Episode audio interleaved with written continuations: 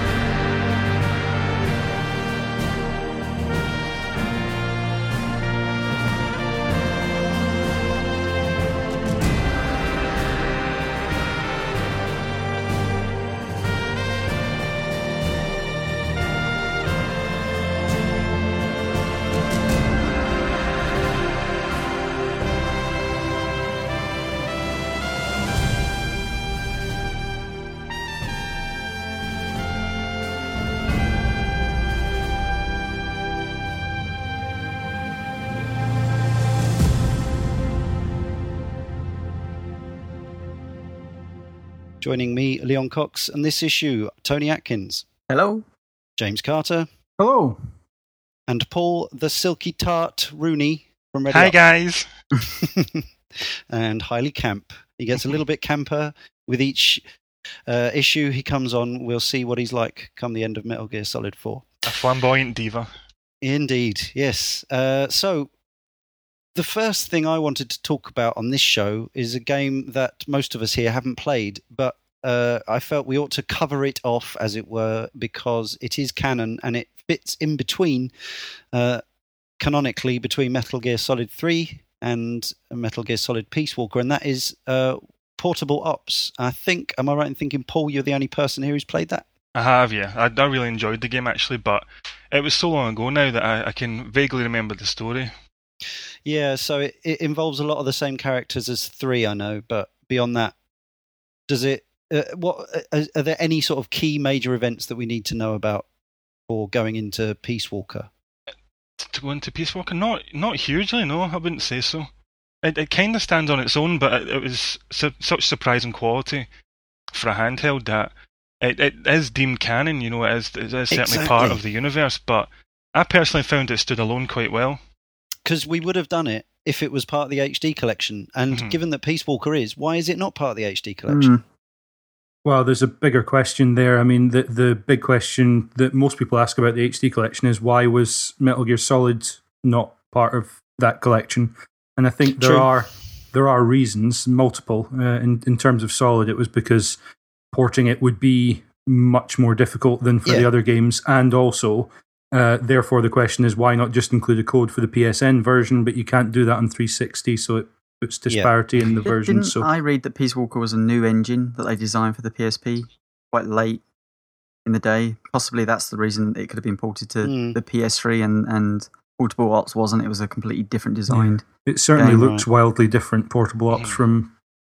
Does from, it? Well, from what I've seen, But yeah. the, the thing to note for Portable Ops, it's set between three and Peace Walker, isn't it? So there is yeah. a little bit of story to be had. Um, exactly. Set in nineteen seventy, so six years after three and four years before Peace Walker. But mm-hmm. uh, we'll have to trust uh, Paul, with apologies to Portable Ops fans, but the, the simple reason it, that it's not part of our twenty-fifth anniversary celebrations is because not enough of us have P S Ps for it, for it to... Uh, for it to have been worthwhile. Um, and there was Portable Ops Plus as well, wasn't that? Was that more multiplayer focused? Or Yeah, or I actually looked something? into this because I nearly came a cropper, and, and Tony was, uh, we were talking yeah, about this yeah. the other night, nearly did as well. I think I assumed Portable Ops Plus would be uh, effectively a collector's edition, limited edition, or no, it's not. Is additional it? It's a version release, of the yeah. game, but it's not. It's a standalone expansion is how they term it. Confusingly. That's, yeah. that's very multiplayer focused, yeah. Mm. So, yeah. Both yes. available on the P S N for Vita. So yes, if you don't um, have a P S P available, you can actually still access that. Still, yeah. that's, that's going to be weird playing a, a game like that without using the sen- second analog stick, just using the yeah. way it was meant to be played, I guess. But, well, you can. I'm sure you can yeah, become just, accustomed to yeah. it. I guess they're they're quite cheap now, aren't they? P S P games to download. Uh, seven pounds, I think. Six, seven pounds, both yeah. of them. Yeah, yeah, cool. In there. Um, yeah, so that's uh, the only canonic uh, game in a series we're not covering. Um, we had a request from a, a very um, enthused gentleman on the blog to cover the Acid games, but again, problem is lack of P S Ps, and also we don't want to test the patience of non-Metal Gear fans any further than we already have. And but also, how, how canon is Acid though? It's no, not, not it's not. At all, not at all. It's, it's more card-based. I mean, no. yeah. What you universe, see when but... when the P S P came out is you see um, Konami and Kojima trying to find what the, the best yeah. way to put Metal Gear Solid or the Metal Gear uh, franchise onto the P S P is. So it started with the digital graphic novel and and the mm. um, the Acid games being related but not in gameplay terms. I mean, they're card games essentially. Um, and then obviously Portable Ops is a step in the direction of what eventually is Peace Walker, which is, well, we'll get onto it, but it's uh, incredibly similar to to the full Metal Gear Solid games you would have played on consoles. The other game that we, or one other notable game that we haven't covered that we did mention in the Metal Gear one and two show all those months ago was Ghost Babel, aka Metal Gear Solid, just called Metal Gear Solid on the Game Boy Color. Mm-hmm. Uh, the Japanese version is called Metal Gear Ghost Babel, and that is non-canon, um, but it is worth remembering that it is the highest rated critically Metal Gear game of them all. Um, it was extraordinarily well received, and uh, Jay and I, Jay who's editing this show, um, were looking earlier as to availability, and currently there is one copy on eBay and it's going for seventy dollars, so um, not an easy or cheap, cheap game to get hold yeah. of, but uh, classic Metal Gear, albeit non-canon. Anyway. Paul, Paul, would you recommend, going, we're not covering Portable Ops, would you recommend picking it up for seven pounds and seeing what it is? I mean, at this at this stage, I've played them all now, so... If you've played them all, definitely. If you've not played Peace Walker, then no, I would go straight to, to Peace Walker, because I think it does everything that the, the Portable Ops was trying to do, it just does it so much better. You know, especially when the, in the individual maps and, and recruiting staff members. I mean, remember in, in uh, Portable Ops, you had to literally carry... The, um, the staff member you wanted to recruit, you had to literally carry it back to the truck. No Fulton. No, no Fulton. Sometimes Basically, realism uh, just isn't all it's cracked up to be, is it? No, it, it took. It's, I actually, I fairly enjoyed it, and I did it for ages. But Peace Walker is just so much better. Really and of is. course, Peace Walker is uh, more widely available in that you can get it on uh, Xbox three sixty and mm-hmm. P S three. Um, very interestingly. Uh, It's probably wouldn't come as a massive surprise to say that our Metal Gear Solid shows, um, despite their length, have been our most popular shows in terms of downloads over the, the last how many months we've been doing them. But interestingly, for this show, we've had very little in the way of mm. um, listener feedback. We've managed to uh, get one three-word review, no forum posts other than somebody saying they haven't, they couldn't get into it. Um, regular correspondent Andy Kurosaki, thanks for trying, but uh, uh, you may you may listen to the show and reconsider, because I think generally it's going to be a fairly positive show. Um, but yeah, so I guess uh, Peace Walker, I don't know how many units it sold, I don't have those figures to hand, but uh, I'm guessing that it's another game that we're covering that could be called under Uh, appreciated and underplayed. Well, let me ask you the question: like, why did neither of us, then, apart from Paul here, but why did neither three of us play that? I mean, we had Vitas at some point, all of us. I'm going to assume. Vitas, I didn't. P S Ps. I, I didn't I, have a P S P. Since I had a P S P, but yeah, I didn't at the time this came out. By that point, I'd got rid of mine. So yeah. Yeah. It almost tempted me to get another one, as mm. as have many things, but it, ultimately it didn't. And I was, well, the weird thing is, I was very pleased when I saw it was coming on this collection, but mm. I kind of always thought that it would be, it would be the last one of the three I would play, uh, which is, is the case. Um, and it would probably be, you know, just like seven or eight hours of, oh, quickly rattle through that that funny little handheld Metal Gear that uh, Kojima knocked out in two thousand ten. It turns out my game clock is currently at some thirty-six hours, yeah. uh, which is the most I, of any Metal game, uh, Metal Gear game I've played. Yeah, I think I'm, several of them put together, in fact. Yeah. yeah, I'm at thirty-two. I mean, there's many reasons for that, and it's not just story-based, but um, that's what no. the show's about. But what I will say is my where I learnt about this game is um, Kojima was actually very vocal Um, when talking about this game, because this was essentially has been the last Metal Gear game that was made, and at some stage they were hyping it as this is going to be Metal Gear five, uh, but you know, shrunk down onto the portable. And you know, there was lots of chest beating from Kojima himself saying this is what I wanted to do, this contains lots of elements. In many respects it doesn't quite live up to that hype for sure, um, but the second one was Paul here mm-hmm. I remember him going on and on about this game on Twitter, about how he was grouping up with random people that he'd, you know, he'd never met before. He didn't have a friends list of people. He was just, you know, playing with people on ad hoc. Was it ad hoc or through the Sony? Yeah, ad hoc party. Yeah, yeah, yeah. Was this back in two thousand ten? Yeah, this is back. Yeah, and I was, I was viewing him from afar, going, "Oh, maybe it's it's an interesting game," I, but it still wasn't enough for me to pick it up. I got rid of my P S P at that point. But I think because it was really well reviewed, but I think that. Although I, there was definitely part of me thinking, "Oh, I wish I had a P S P so I could pick this up." I don't. I, you know, I, I'm pretty sure I've been following um, Paul on Twitter since at least two thousand ten. But um, I guess I th- I would have thought, as regards to the review scores and Paul, people like Paul getting excited, I would have been thinking, "Well, he's into his know, Metal Gear. He's into his Metal Gear. Bit of a last hurrah. Loves his Sony hardware. Like, is it really that good? Can it be that mm-hmm. good?" And I, I, to be honest, even by you know, even when I was ordering the H D collection, which you know I really love to own, I was it really felt like an afterthought, Peace Walker, to me. No, not not as in their their inclusion of it, as in me buying it. Right. Yeah. I think the problem would be in Europe and the States would be the hardware. It would be the P S P. On its and way I out. Think people think of Metal Gear Solid as being the huge production values. You know, those massive games, mm-hmm. and the P S P thing together with the the fact that the hardware wasn't particularly popular in, in the West, mm. and you know, it being a stripped down version, I don't think people understood that it was such a big game, like, as in content wise. Yeah. So in, the thing with me on Twitter is, if I change my avatar to Snake, then you know I am prone to hyperbole. But that game, when I first got it, I was like, "Wow, this is this is special." I'd, I just even... couldn't believe how how how big it was. Essentially, I yep. would say that from my point of view, I didn't really understand how canon it was to the story arc of, of the Metal Gear franchise. I kind of felt like, oh, it's just going to, you know, it's a somewhat of a spin-off. Like, it doesn't, how how well it, will it fit into the series? And, you know, we're trying to answer that and as we go for the story again, but, you know, the answer is very well. It actually is, you know, quite deep canon in there if you're looking for something after Metal Gear three to bridge that gap. So... So let's get into it then. Who would like to take a run at the key points of the synopsis?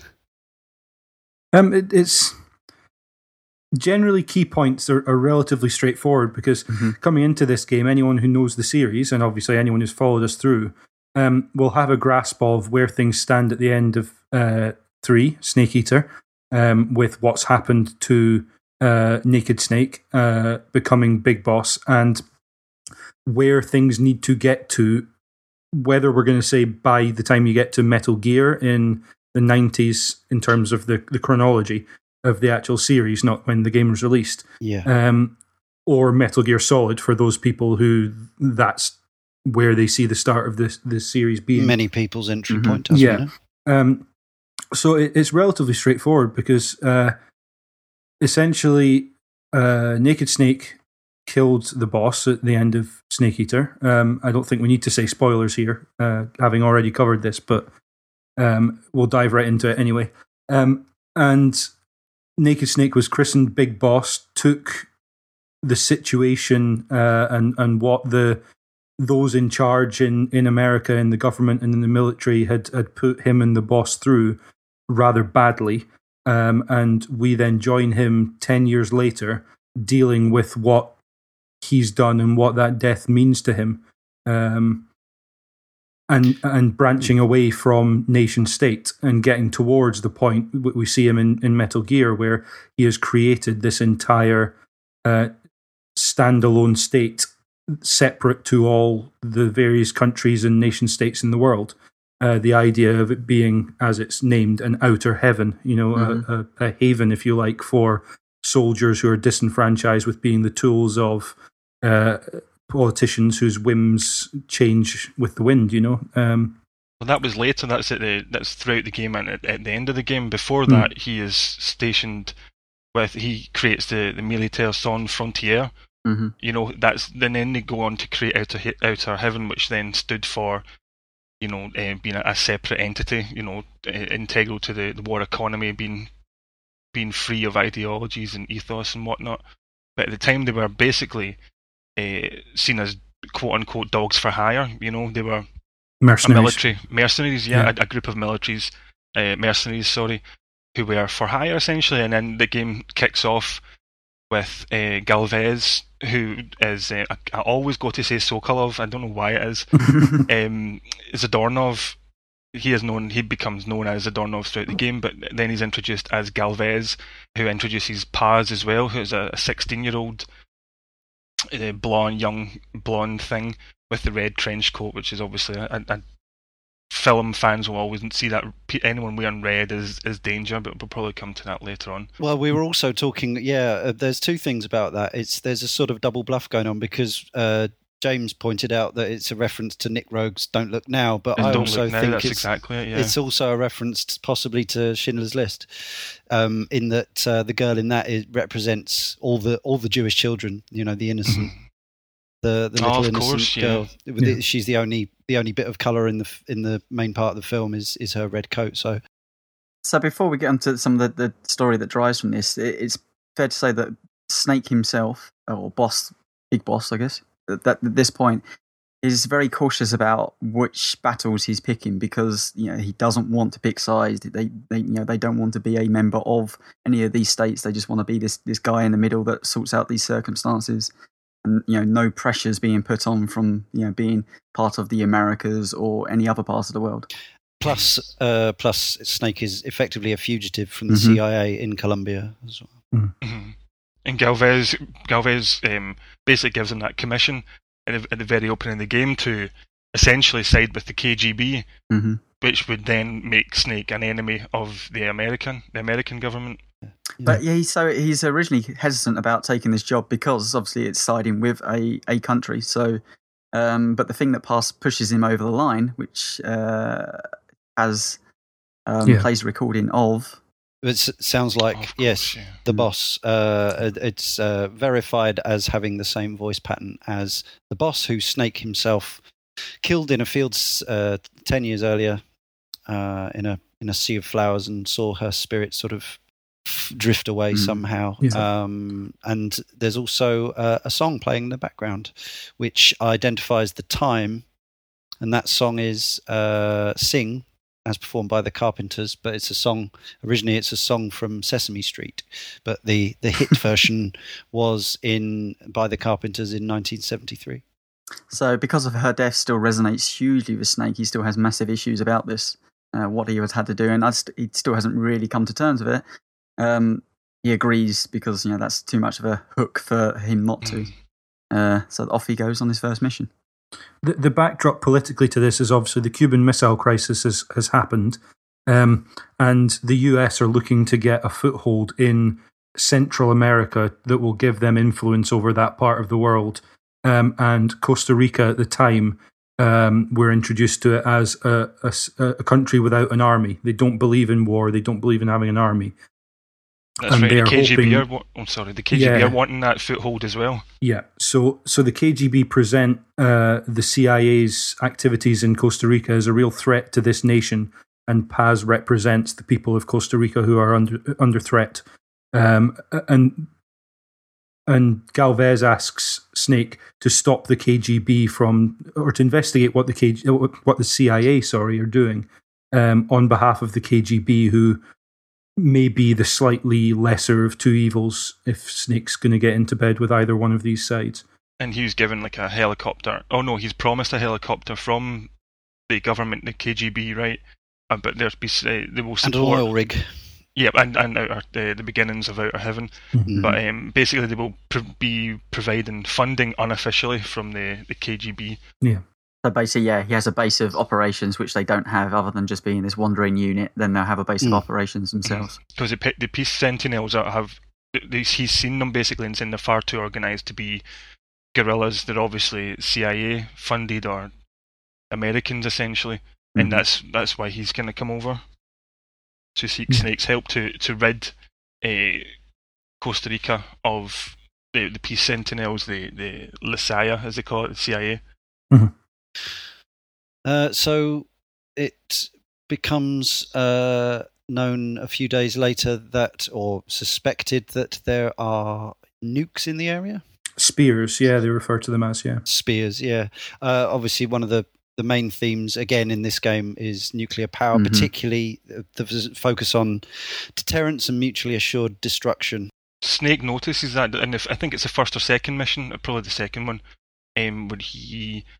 Uh, notices all the staff are an overabundance of radiation. Uh, what are they called again? Not like radiation guy. badges, it's tags. Yeah, yeah, yeah where, it, where it measures the exposure signify. to radiation. Yeah, uh-huh, that's what makes them make that leap as to the, the presence of nukes, because otherwise yeah. they wouldn't have. Those. And he, and he overhears on the radio them talking about Spears, which both he and we haven't yet mentioned. Uh, his second in command in Militaires Sans Frontières is. Um, Kazuhiro Miller. Kazuhiro Miller, yeah, thank you. I was going to say McDonnell Miller, but um, that's, that's from a, a different issue. Yeah, he, he adopts that name later on, apparently. Mm. Yeah, so he's a half half American, half Japanese, uh, second in command to Snake. Uh, his first name also means peace, just like Paz's, and he's voiced by Robin Atkindown, Atkindowns of uh, No More No More Heroes fame, uh, oh, whereas. Right. Paz is voiced by Tara Strong, who is one of the most uh, ubiquitous voice female voice actors in the world, um, mm-hmm. having done everything from major parts in the Powerpuff Girls to uh, Silent Hill three and virtually every game you can think of ever. So yes, and then he uh, gets involved with some Sandinistas in uh, Nicaraguan uh, nationalists for some reason. Uh, I can't quite remember why though. Doesn't he recruit their help the, of the Sandinistas uh, to rid Cuba, uh, Cuba, Costa Rica of the um, C I A, the Peace Sentinels? He re- he's suggested that he recruits the help of the Sandinistas what? and thus is introduced to Cecile. Ultimately, he's moving through their territory. Um, so, uh, you know, because they're having war themselves, he gets caught up in that, and then they have valuable information which may lead to uh, furthering of his mission. That's kind of how he gets all caught up within that. Mm. Sorry, it wasn't Cecilia, it was, it was Amanda. Amanda, that's right, yeah. Amanda and her younger brother Chico, who are kind of left in charge of this group of this, this militia, the Sandinistas, after their leader's been killed, and the, the conflict that they're involved in has brought them into uh, sort of head to head with the C I A, which obviously may, means that they and Snake have a common enemy um, or a common concern now that they mm-hmm. now that they think nuclear weapons are involved. Interestingly, the, the factory that they've got is a, a drug factory, I said drug distillation, is that redistribution, drug mm-hmm. dis- distilling is the word I'm looking for, sorry, mm-hmm. uh, which it brings brings up a, a fairly difficult situation, because essentially they're using, to, to fund their rebel, their guerrilla, their revolution, um, they are essentially using money from drugs from America for drug supplying, yeah. Mm-hmm, yeah. poisoning Co- the, the American public basically with drugs. She brings a, a huge moral issue. Mm. Well, that's um, it's very much a, a real life issue as well, obviously, because for a, a long time, uh, countries in Central America have been uh, sort of kept pushed down by their more rich neighbours or by one another. And the way that they have found is is the the produce they have from their countries often is uh, drugs that inevitably are shipped straight up to America.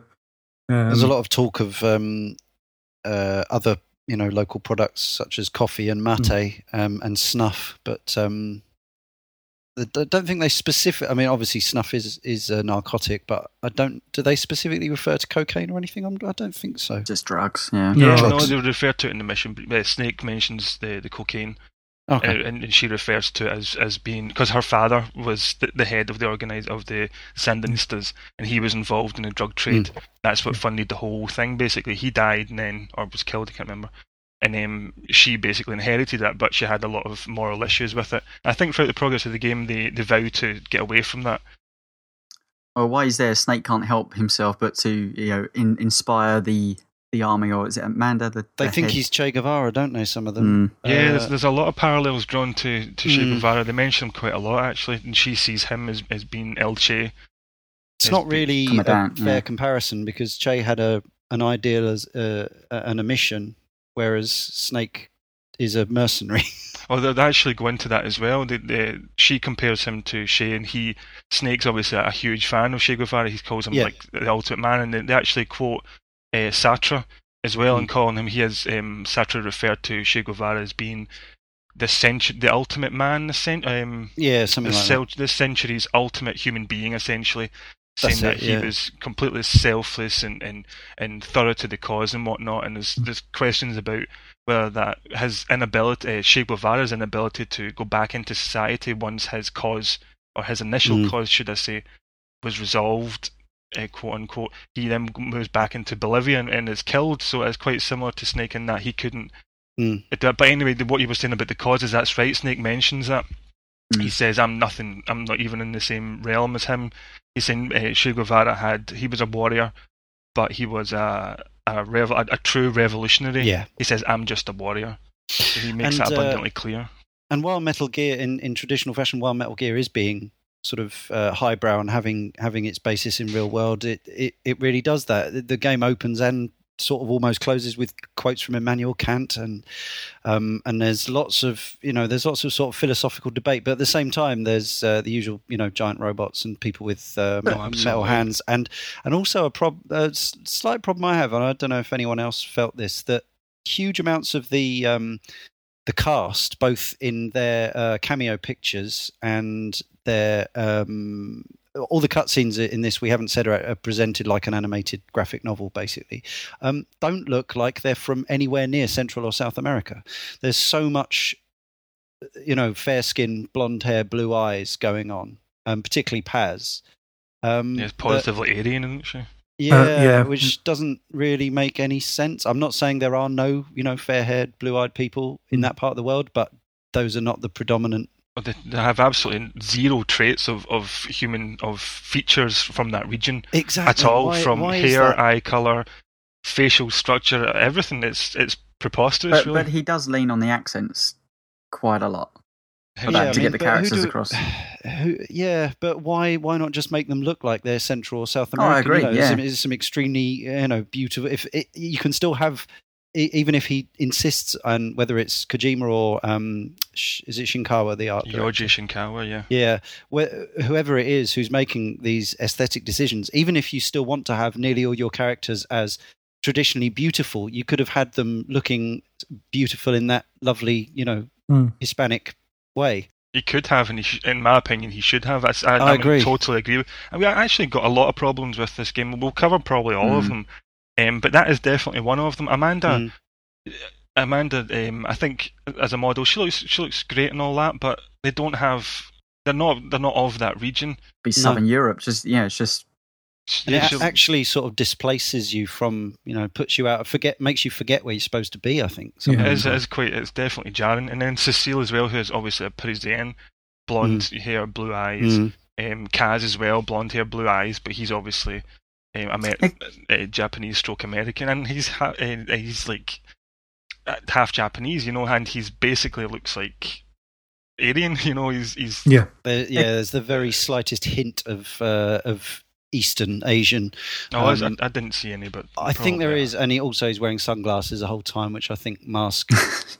So, but you know, there's there's this whole thing about the Japanese and their uh, even their characters that are meant to look Japanese often have very big blue eyes, and, and you know, there's there's all sorts of uh, theories about that it's to do with aspiration. You know, Japanese not necessarily liking themselves and aspiring to a Western look and yeah, things that's, like that. Yeah, that's quite often in video games, isn't it, though? Because you, yeah, you get games, exactly. even James yeah. with huge, huge Japanese themes uh, running through them. You know, the, the antagonists or protagonists quite often are just, you know, what seemed Western-looking yeah. characters. But like I say, I think he they tend to then use the, the voice acting as the crutch of, well, these are, you know, Hispanic or whatever they may be, uh, to get that across. And mm-hmm. I don't know, some I know Paul in particular, you, you actually are quite a fan of the voice acting. And I think that the dialogue is the normal kind of questionable dialogue that we've, we've seen in, in some of the Metal Gear games. But I think I'm about halfway house. I think sometimes it's a bit over the top because he relies on it so heavily, and sometimes it's spot on. It's very, it's very variable, like the other games. There are moments, you know, the, the, there is a lot of voice acting in this game, and uh, a lot of the cast members are people we've heard from before. Um, some some scenes it's it's well written and well performed. Other scenes, I think. Well, I think Paul's right. I think he said uh, that he thinks it the you know the actual commitment to the to the cut mm. from the car, voice cast, the Western voice cast. Obviously, we can't talk about the Japanese one because that's not what we've played it in. Uh, is very good, but the the lines they get given and you know the quality of the of the script kind of fluctuates quite a lot. Um sometimes the jokes work, sometimes they don't, sometimes the serious stuff works, and sometimes the serious stuff ends up being funny. Um but there's a lot there are reams and reams and reams of lines in this, not just in the story but also in the acres of uh briefing Uh, data that you can go into and listen to on cassette outside of the missions. Hours and hours and hours mm-hmm. of it. And for a P S P game, which is what, one point something six gigs, yeah. I think we we yeah, worked off the top of my head, it's one point six, one point eight gigabytes on a U M D, um, something like that. Obviously, it's extraordinary. Obviously, there's concessions towards a, uh, many of the cutscenes are uh, uh, animated, which we should really get onto in a second. But um, so there's concessions with that. But yeah, the, the fact there is so much voice uh, dialogue in here is it actually caught me off by surprise. I thought there's going to be a lot more text. So let's uh, see if we can move along with the plot. So uh, once Snake has hooked up with the Sandinistas, this is the first time we see a, uh, a, a any kind of um, aggressive mech, and it's a flying thing, and it's singing, and it tries to capture people. The Chrysalis, wasn't it? And then it's got a, it's got like a, a bunch of satellites that are kidnappers that it releases and takes back in, essentially, and they go out and, and do the kidnapping, and one of them takes uh, Chico, right? Or is Chico, it, Amanda's yeah. mm-hmm. younger Chico brother, yeah. And, and tries to take Amanda. Amanda then uh, cuts herself loose and breaks so, her leg. So it's kind of War of the Worlds like, isn't it? Harvesting the, the populace around him, although, you know, not going to drain their blood, but, you know, they're using them for uh, prison duties, essentially, or yeah. Do we labor. know? Do we know who, who these machines are working for at this point? No, we know they're tied into, possibly tied into what's happening with the C I A, because... Yeah, mm. yeah. At this point, Snake's tracking C I A trucks uh, that are moving what he thinks are nuclear missiles up further into the, the cloud forest. The whole thing's set in uh, cloud forests for the most part. Uh, so then a little diversion comes where uh, Snake goes to get Chico. Guess we don't need to go into that in too much depth. He does well, that. Other other than Chico then gives him the destination of where he needs to be going to actually well, find the yeah. base. Yeah. Which is it's, fairly important. Although this is the point at which you start realising that um, Snake and Militaires Sans Frontières have been given this oil rig and they're setting up a base there, and uh, Chico's one of the first characters you meet that you mm. recruit yeah. onto your base. In order to keep him safe, he's a young uh, young man, probably Spirited. a sort of mid, mid-teenage boy, uh, but he is obviously a, a Sandinista. He He's not... you know, unfamiliar with war and, and the that side of things. Um, and so uh, Snake recruits him along with uh, Amanda um, and several other people that he's met. And you start to realise some of the other stuff that's going on in the game, where you start to see Snake building his army up from this sort of group of mercenaries to a pretty formidable force over the course of the game. Uh, so on your way to where you think the nukes are, you fight a tank, one of many, many boss battles. Uh, we'll talk about those when we talk about the actual game. A base hidden in a crater, very James Bond, is uh, where the, the, the nuke stuff is. And uh, you come across your next two characters, Huey Emmerich, who, of course, we recognise straight away and is um, played by the same voice actor, Chris Randolph, as all the uh, the Emmerichs. Um Otacon, and the preposterously named C I A uh, Central American chief, Hot Coldman. Hot, short for uh, I don't know what. Uh, maybe it's just a nickname. I'm not sure. Uh, so Huey is Huey Emmerich is of course uh, a nuclear and technical whiz. We've heard about him from uh, in Metal Gear Solid two when Otacon was wow, wow, wowing all about his cursed life and his cursed ancestry. Mm-hmm. Uh, even as far back as Metal Gear Solid one, he mentions that his grandfather was involved in the Manhattan Project yeah. and regretted it, and his father was involved, in, you know, in, in the Cold War it's and regretted it. Back, though. Yeah, absolutely, and um, it's worth saying that the character looks almost identical to. Yeah. It's got um, wilder hair. To, yeah, to, to my Hal. My wife came in and said, "What what's Hal doing in here?" Yeah, it's um, got seventies hair. And I said, "No, look, you can tell he's not Hal because he's in a wheelchair." You know. Yes, and uh, uh, I was actually listening to uh, our friends uh, over at GameBurst. They were uh, they did an excellent discussion recently, a podcast about uh, minorities in gaming, and one mm-hmm. of the things they discussed was uh, the disabled, and they were talking about, of course, Joker from uh, Mass Effect. I was confused for a while because I, I thought they were talking about the Joker, and I was thinking. His disability isn't that much of a thing, is it? It's facial scars and potentially scars. Some mental yeah. issues. Yeah, some, some, uh, but, a couple. But and I, but as as I was listening to that show, I was thinking, ah, but I've just seen another character in a wheelchair. But it, it's really um, barely dealt with at all, apart yeah. from one of the first times you see him. Uh, Hot Coldman shoves him down the stairs, which is pretty brutal, I thought. Yeah, m- much like his uh, his son and his father. I'm talking about Huey here. Um, yeah. He finds himself in in the grasps of some rather uh, duplicitous military uh, types, shall we call them? Uh, in this case, C I A chief who's been exiled from America for. I don't think they ever really uncover what he's done, but he's he's shoving wheelchair users downstairs. Well, yeah, he's clearly uh, got dis- found himself in displeasure with uh, the C I A main branch and been exiled to Central America, and he's trying to. Make his name so that he can be uh, welcomed back into the fold. When, when will these scientists ever learn that creating the ultimate weapon won't solve world peace? Seriously. So, yeah, we find out that Huey's done much the same as Hal did, and he is, is creating a nuclear deterrent uh, in the form of an A I-controlled bipedal tank, which immediately sends flag up for Snake and us, having played uh, uh, three, Snake Eater. Um And and that it turns out that Hot Coldman actually has some rather nefarious uh, plan in in mind for um, for this creation, and Huey takes exception and gets shoved down the stairs for it. This A I pod is um, sort of flits between uh, different vehicles. It keeps jetting off, so if you defeat it in one mm-hmm. vehicle, the A I pod flies off to become part of another vehicle. Is that? that yeah, I be, don't think so because yeah. you're taking out the, the different A I. Inside the pod, you take yeah. out the A I chips, and they're all different for every single one. So I think mm. I thought it in, in my mind they're it was different it was, incarnations. Yeah, I yeah. Think. But when the, you the when you pods. All right, it becomes you, less chips, isn't it?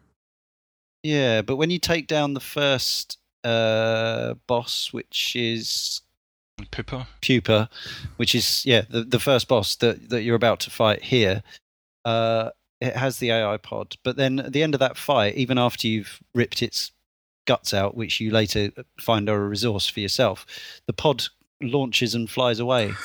You, you uh, do make a point, because whenever you, we'll talk about this in the boss fight, but whenever you go into the pod, there are the majority of those um, uh, A I modules you cannot rip out. So probably what's happening is yeah, you're tearing was... out the active ones, and it mm. then reactivates, because we'll talk about at the end, the yeah. A I's ability to reconfigure itself. So maybe that's what's happening. Maybe because they're all named the something. They all get the same name, as in in the Pupa battle, every single A I chip is called P U and then zero five one. I, mm-hmm. I don't think I, I don't think it's actually explained right now. I never even thought about it. In my mind, it was just well, it flew off, and it was just a big massive base of the amount of times that I've killed the bosses. There's just hundreds of them scattered about. Yeah, well, but, I, I think mm. yeah, if you go to that stream, then maybe not. If you kind of break the storyline, as in playing multiple story mm. segments over and over again. But I was with Leon. I, I always assumed that that pod was the same pod that went through, and as it went further, because by the you know, we are in the boss battle with territory, but by you by the time you get to the, the final one, there's very little choice of which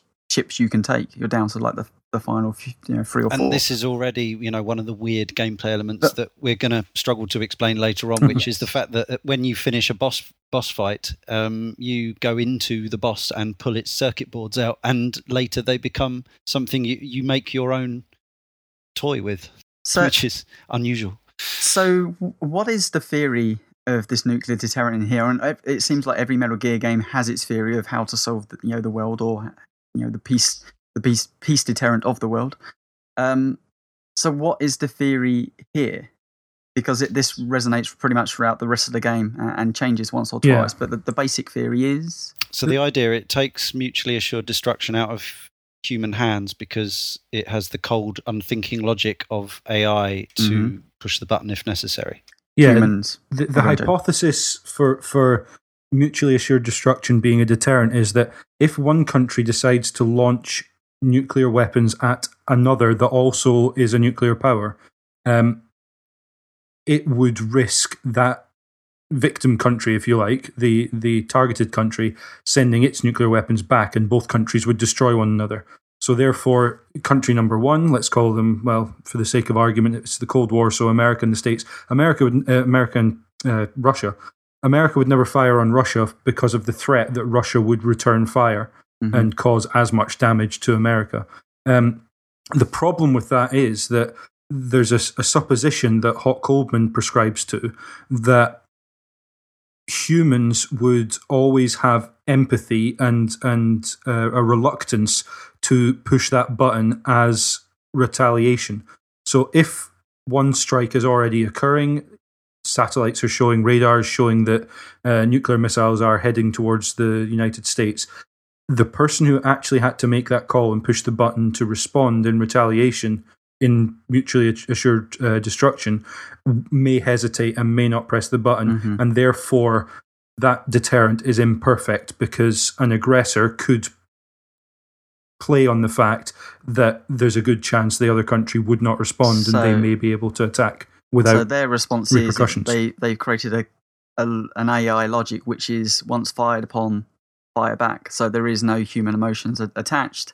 Thus, if you both had those deterrents, then neither one would lo- launch a nuclear missile well, in the first if, place. If that deterrent existed on its own anywhere in the world uh, for either country, you know, if, if America mm-hmm. had one of these weapons, um, that would mean that, and they let the world know about this weapon, then any other country, be it at this stage, uh, China, Russia, the U K, France, and India are the other nuclear powers, um, would never fire because they knew... Mm, end of world. That the, the retaliation would come because mm-hmm. the A I controlled it, not a human being. And I think with Peace Walker, the idea is it can travel into countries that, that don't have nuclear power, that don't have mm-hmm. nuclear weapons. So I think in, essentially is trying to sell it to uh, countries, essentially, almost like, kind of like mass produce them. Mm-hmm. And so it can travel, base, literally walk into... Yeah. into countries, thus creating peace, as in doesn't doesn't need complex launch pads or anything. It mm-hmm. it just is what it is. There's there's a problem I I really couldn't understand for the life of me, and that is in creating. I don't know if you want to go into this just now, but in c- creating the I the A I, Doctor Strangelove basically recreates the boss from Metal Gear Solid three, and mm. as an A I, but th- in my mind that would then create a, a, essentially a human being in charge, and a human being stroke A I, thus removing yeah. the, the the the the premise that it's not a human that's in charge of yeah. of the, making the retaliatory well, strike. It is a human because it's the boss. It's, yeah, the idea mm. is that that she that um, Doctor Strangelove was tasked with making this A I that would be perfect. Um, instead of doing that, what Doctor Strangelove did was think of the most rational and therefore most machine-like, if you like, most logically mm-hmm. driven human mind. Um, and because of the boss's uh, decisions in Snake Eater, that too, Doctor Strangelove has demonstrated that the boss would always make the right call mm. based upon the information at hand. Without she needed, she needed the information from Snake as to what happened in that instance, as to why she allowed herself to be killed. Because yeah. that was a, that was maybe a gap in her knowledge of creating the A I. Yeah, right. That, okay. That's yeah, the I idea. I kind of yeah. get it now, but I think I, I actually do think it's a bit of a story. Uh, it, loophole, it definitely is. Yeah, mm. I, I'm just saying as as the game presents it, it's yeah. not necessarily well, water watertight. I don't think. I've not I even mean, explained who Strangelove is yet. No, it's, no. It, it's an interesting way to bring um, ultimately, you know, Big Boss or the boss um, from Metal Gear um, into this game. Absolutely. Even through the weirdest of, you know, through circuitry chips and, and stuff like that, there there seems to be a presence of her in amongst this new A I that has been developed. I mean, this plays into the story of why Snake is here in the first place, cause, because ultimately he needs answers about what happened in that final battle mm-hmm. on the uh, the end of Metal Gear three. It's probably worthwhile saying that, um, like in several of the other games, and certainly like uh, Hal Emmerich in Metal Gear Solid, Huey Emmerich uh, is is an expert in robotics and nuclear technology, and therefore mm-hmm. is perfectly uh, perfectly um, the perfect person rather to uh, be the creator of this Peace Walker um, that or Hot Coldman that he wants to create. Um, But what they also need is an A I expert who can create an A I that will respond, will, will be able to take in all the information from around the world as to what's going on and be able to respond to that information and therefore be this perfect deterrent that's that's uh, separated from, from human emotion yeah. and human uh, weakness, if you like. And ultimately, um, Strangelove decides the, the boss is that person. Yeah, um, so Doctor becomes... Strangelove is... Um, is the the woman who is the A I expert who's been brought in. And uh, Huey pines after her quite a bit. Um, Same way as she pines after the boss, because she's obviously a lesbian. Yes. yes. Yes, if you listen to Strangelove's tapes uh, in the briefing, as I did today, there's uh, there's a lot of lusting going on ever since uh, the boss's mission into space. Absolutely. Where, See, the thing you said, lusting there, that, that's something I actually really liked about this, because um, Strangelove and Huey and the boss all kind of were aware of each other and knew each other. I think they've all worked together. Huey worked mm. with Strangelove, and Strangelove worked with the boss back at NASA. Would I be correct? And I think yeah. I think that's the case. And basically, mm. she fell in love with her, not in lust. She was very much. She was basically her biggest fan. She was yeah. basically in awe. Exactly. She she saw her as being this perfect human being, this this mm. intellectual. Um, masterpiece of a human being, and she was basically in absolute love with her. She was just so different to mm. everyone else she'd mm. ever known. So so creating this A I, I think, you know, that her original reason was because she is the most rational, but by the time that the A I is finally complete, she's gone completely hand over head, kind of uh, in not in love, I, well maybe, but um, I think so, she's yeah. she becomes fascinated with her in in a way which is out of control. So basically she yeah. creates an A I in itself, which is in some respects, boss, mm-hmm. which is yeah. bizarre, but you know, uh, it's, I, and it's never a, this, uh, explained whether it's a, a thinking A I. I mean, there there is. I mean, well, there's the two right at the end. Two A I pods, aren't there? The mammal mm-hmm. pod and the, the reptile lizard? pod. Reptile pod and the reptile uh, pod's the one with lower lower brain functions, as in reptiles would have. That's and right. And the mammal is the decision maker. Yeah, that's evolution, as in what human beings have come this uh, cerebell- uh, cerebellum, cerebrum. Yeah, yes, and, there, yes. and there's cerebrum. a whole there's a whole thing about how um, if again if you go into the the backstory, the briefing, and stuff, that uh, at some point. Uh, the boss was shot in the head and lost a lot of brain function, but her, over a six-month period, her brain did that thing which which can happen, which is where other parts of the brain take up the functions of the damaged part. Yeah, it's compensation is, is the best word for it.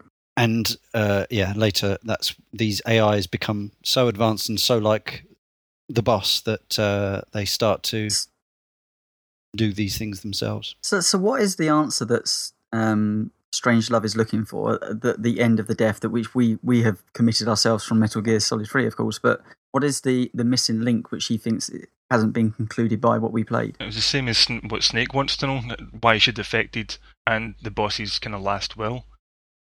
He wanted yeah, to know at, what that at was. At the end of um, Snake Eater, um, it appears that the boss has has defected and that she turned her back on the United States in favour of working with Um, well, it's not really Russia, is it? It's um, Colonel Volgin. The Colonel, Colonel Volgin, exactly. Mm-hmm. Yeah.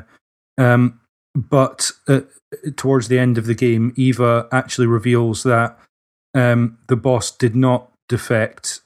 She mm-hmm. was instructed to carry this mission out uh, by the United States and make this sacrifice by letting herself be killed um, in order to restore balance to the. Um, To the to the Cold War, essentially, between um, the U S and Russia. But then, but then Snake knows that. Exactly. Snake this is another problem that, that I yeah. have.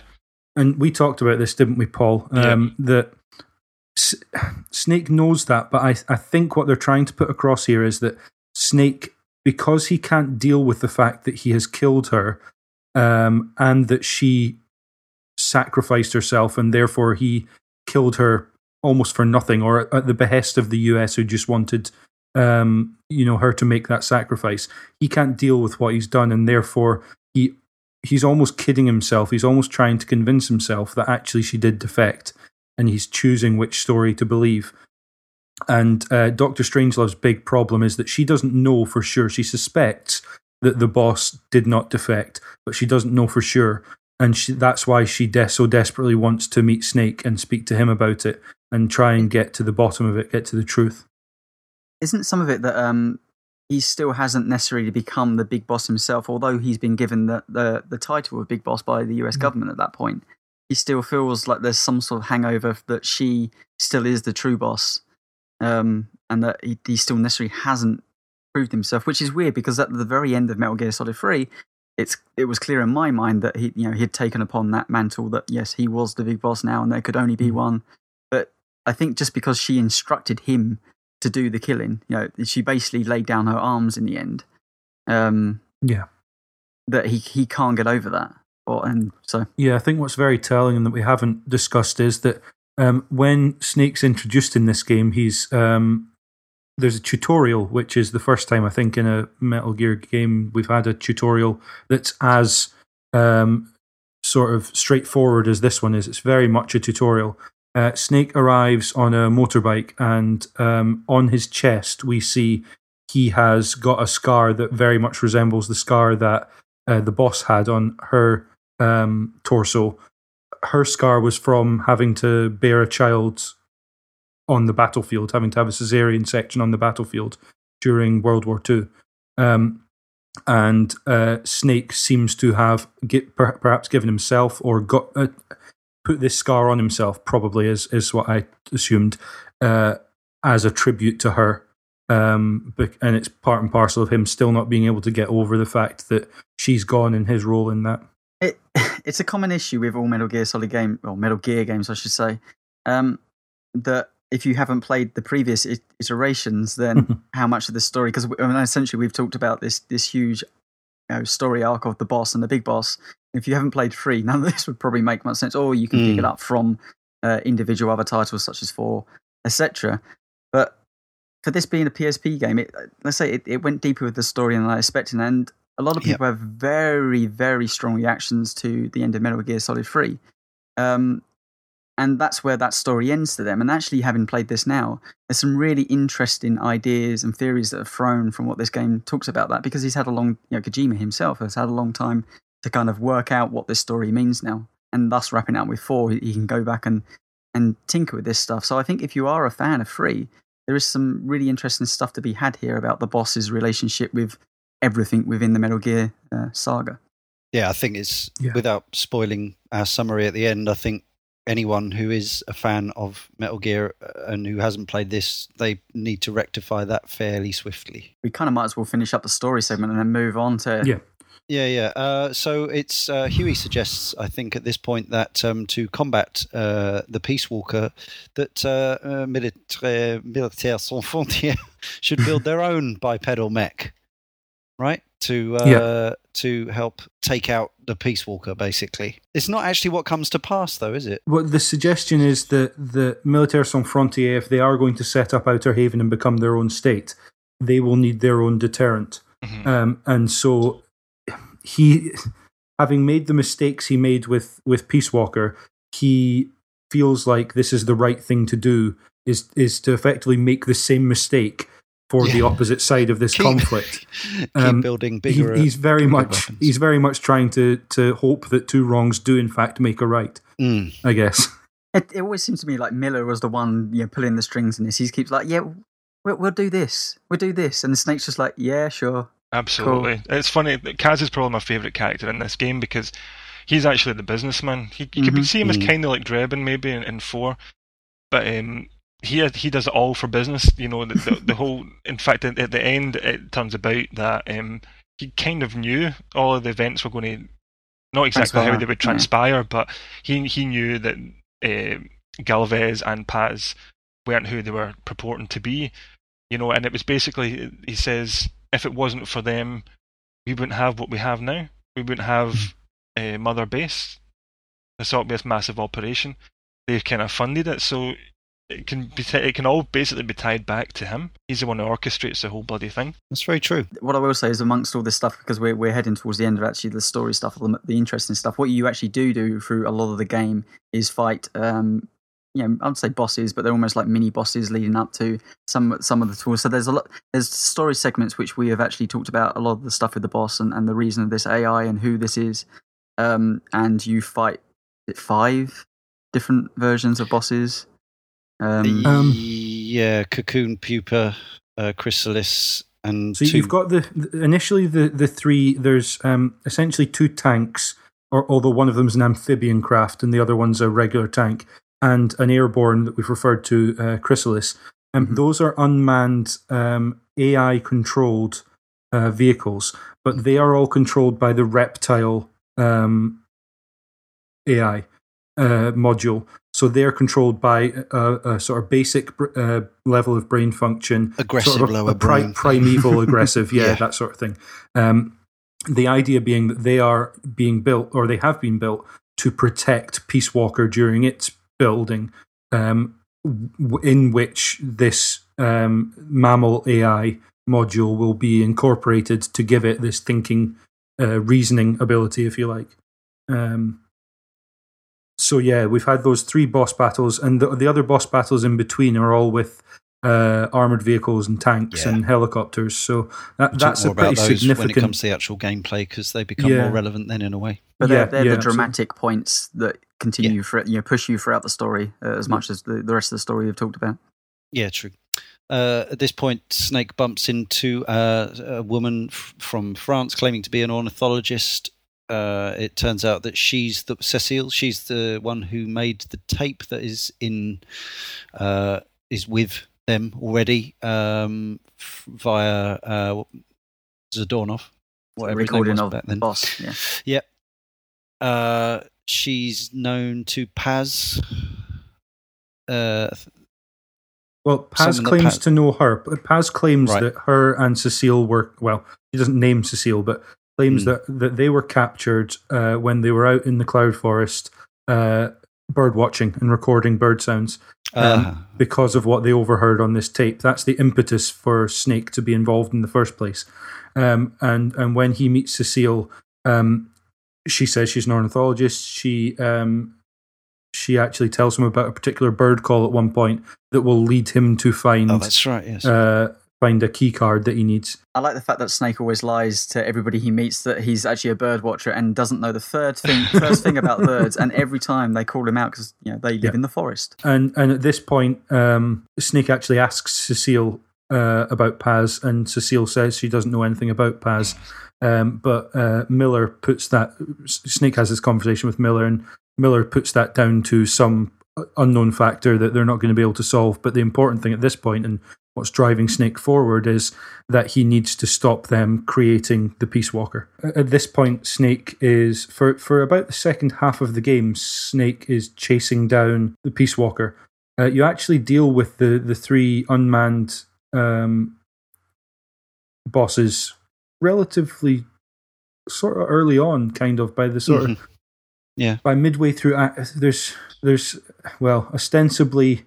four chapters and a prologue, although it's actually five. Um, mm-hmm. And by sort of midway through chapter three, you've seen and defeated each of the unmanned uh, A I bosses. Yeah, that's right. And it's just, it's Snake hunting down um, Peace Walker, uh, and, and it has fled across the border into, it is Nicaragua at that mm. point, isn't it? It's gone to, so S- Snake has to follow it, essentially. And that kind of is the sort of the run-in to the, the first ending of the game, Um, which sees Snake, well, first of all, captured and tortured, I think. We, we oh, haven't yes. actually There's covered a, that, yes. have we? There's the traditional uh, trapped in a cell torture scene, um, which in co-op um, is a bit weird. Is, is a bit weird and quite different, because one of you has to survive while the other one's sneaking out, sneaking about, and there's a little meta puzzle where you have to look in a mirror to remember that you've got a saw st- strapped into your flesh somewhere. We actually played that level twice in a row.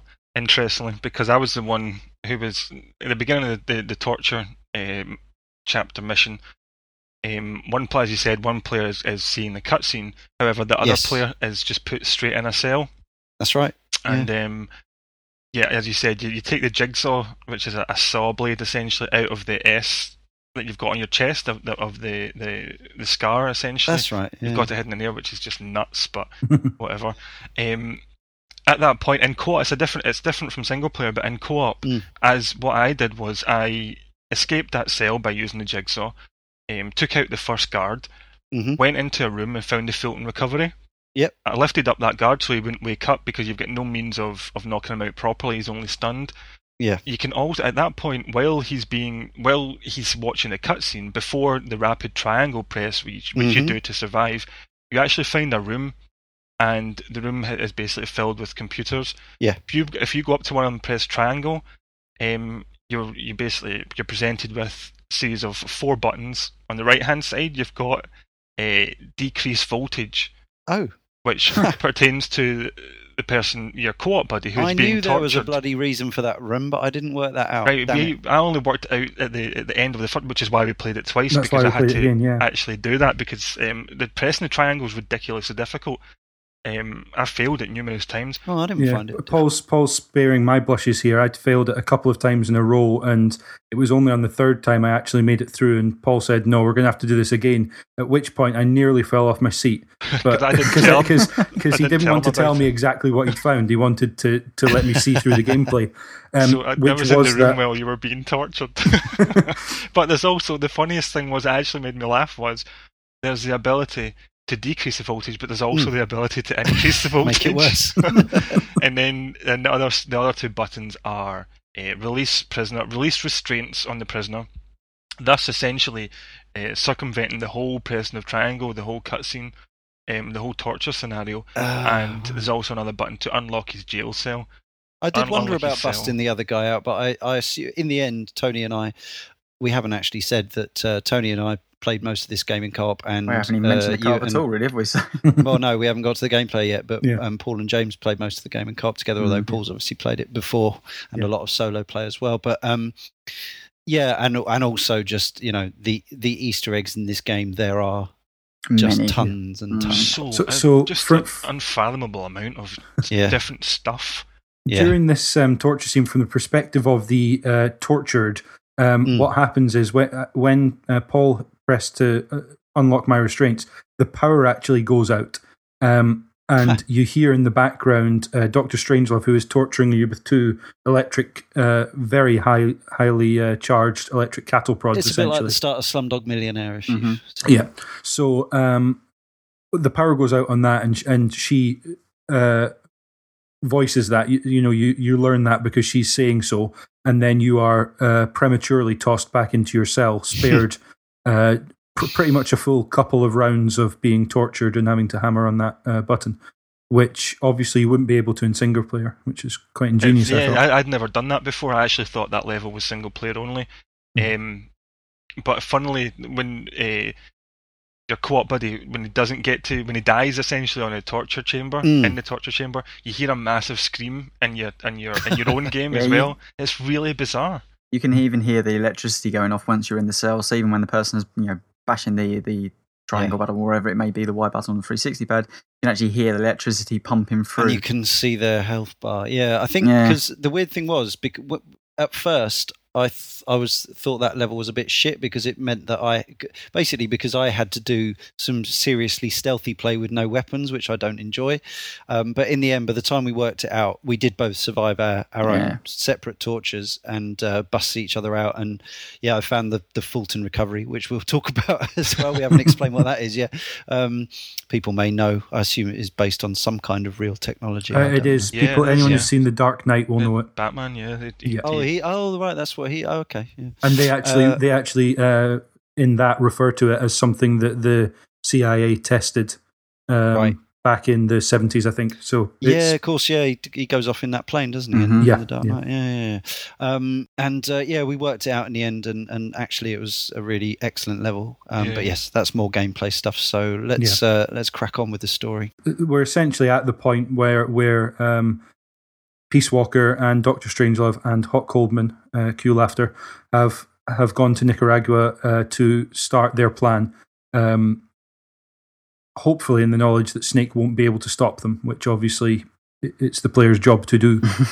And they then go on to release false information to the Americans that they are, will be in receipt of a, a nuclear blast. Yeah, so what happens is um, Snake gets to the A I pod and tries to start taking it apart, but Doctor Strangelove recognises the odd A I behaviour, and, and therefore they are able to uh, determine that Snake has arrived and, and essentially trap him. At that point, the Sandinistas arrive, and, and the, the army that you've been creating in a separate part of the game, well, it's not separate, but we'll talk about it separately, um, arrive and basically save Snake's behind. Um, and at, at this point, the full story comes out, which is that basically the K G B and the C I A essentially were working together, or at least the two representatives we've seen of them were working together. Um, and uh, Doctor Strangelove is complicit in this.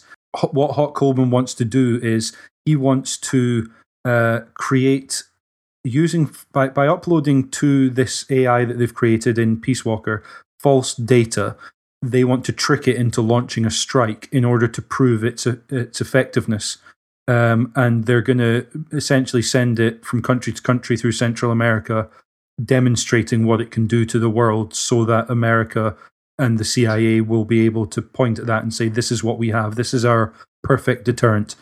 Uh, and that's Hot Coldman's ticket back into the fold in the C I A, is is the long and the short of his side. Um, however, um, I'm forgetting his proper name. Uh, Z- Zadornov? Zadornov. Zadornov, thank you. The doorknob, yeah, him. Yeah. Um, every time I heard that, I thought the doorknob, and that's, that's exactly what I thought as well. Um, He has other ideas. He had been uh, going along with this on the basis that it is a solution to the Cold War.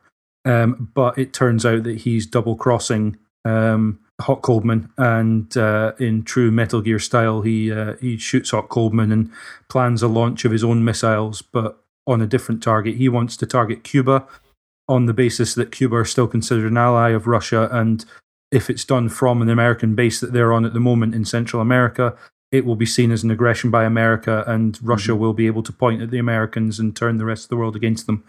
I think that's pretty much the long and the short of the political motivations. The upshot is that um, Peace Walker has false information um, that it is broadcasting to America.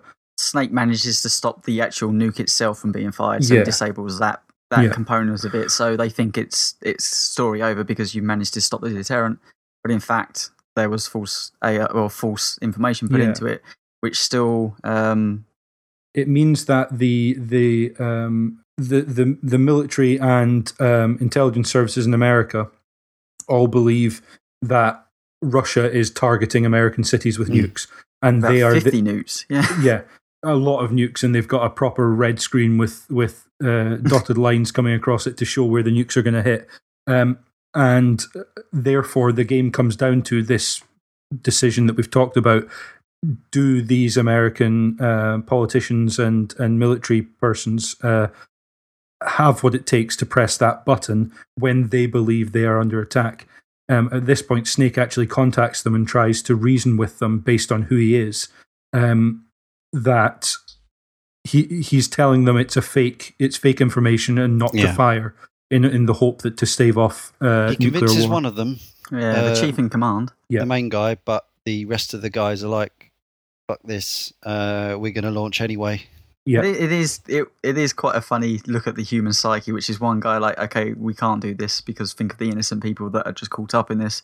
And the, the rest, and it's almost like look at America and laugh, and I'm sure it's just look at, you know, what human beings are like, but it's just like, the guy goes, sod that, if we're going to die, they're going to die too. Yeah, sure. Several times it comes down to that. Yeah, it's yeah. quite quite funny, yeah. really. It's very the decision much... To, a, the decision to press the button for nuclear, to launch a nuke, would be the president, and then if he's not there, it would default to the vice president, but both of which mm-hmm. are absent in the, the Salt mm. two talks, which is why it all corresponds to that timing. So it comes down to a, a bunch of dudes, basically. And, and several times it, it almost has...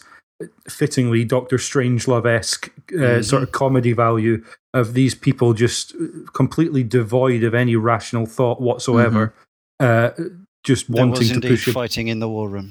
Yeah, exactly. It's very much a scene in a war room around the table where the president should be but isn't, um, and just the the comic effect of, of these people trying to um, reason as to why they should basically destroy the world. So Snake manages to buy some time by ringing them up and saying, "Look, okay, this this is where is that? This is what happened in this meeting room, which uh, only the chief knows." So he could convince them, yes, he was indeed the boss or big boss to big them. Big boss, yeah. Um, but also these these nukes were apparently still coming over the border, so they were still very much gung-ho about pressing a button. Mm-hmm. So they needed somehow to shut down this device, even though uh, they've tried every way and it seems that that wasn't going to be a possibility. But then... This is the point where... Weirdly, something happens. The A I um, brain heals itself, as it were, um, yeah. because uh, reptile... self no mammal self replicates into reptile uh no, um, other way around reptile other way around uh, so yep. mammal is is the boss A I, if you like, uh, the recreation right. of the boss's yeah. A I. Mm-hmm. Snake manages, or it shuts itself down, actually, doesn't it? Well, it, ne- it needs basically what they decide it needs to be putting into the lake, because the pressure of the lake will actually destroy the pod itself, uh, which bullets can't. But yeah. but at this point it, uh The, the mammal A I has been shut down, but what happens is the lizard A I, the primeval side, actually reconfigures mm-hmm. itself, and it That's compensates right. yeah. for the lack of the mammal A I. And takes on sort of lovey-dovey hippie qualities, starts singing Carpenter's songs, yeah. uh, butterflies go everywhere, and it walks into the sea for a, a sort of uh, epic death. Oh, well, actually, what the, what the reptile A I is trying to do is carry out the last wish of the mammal A I, which it considers to be to continue this false signal being sent. And it's when the mammal A I actually resurrects itself that the boss takes over, and she marches herself, sacrificing herself again, as it yeah, were, so suggesting into, into the lake. The boss's decision in Metal Gear three was her decision still all along, and that she, if given the chance, she will repeat it again. Which she, she, she would sacrifice herself for mm. the greater good, as it were. And um, which uh, Big Boss, um, Snake, decides that, um, isn't this the point? He still decides that this is a weak decision from her, that she ultimately still gives up, um, essentially, and he's now going to carry the mantle uh, and not actually follow the same mistake that he believes she committed. And that's the good, that's the end, right?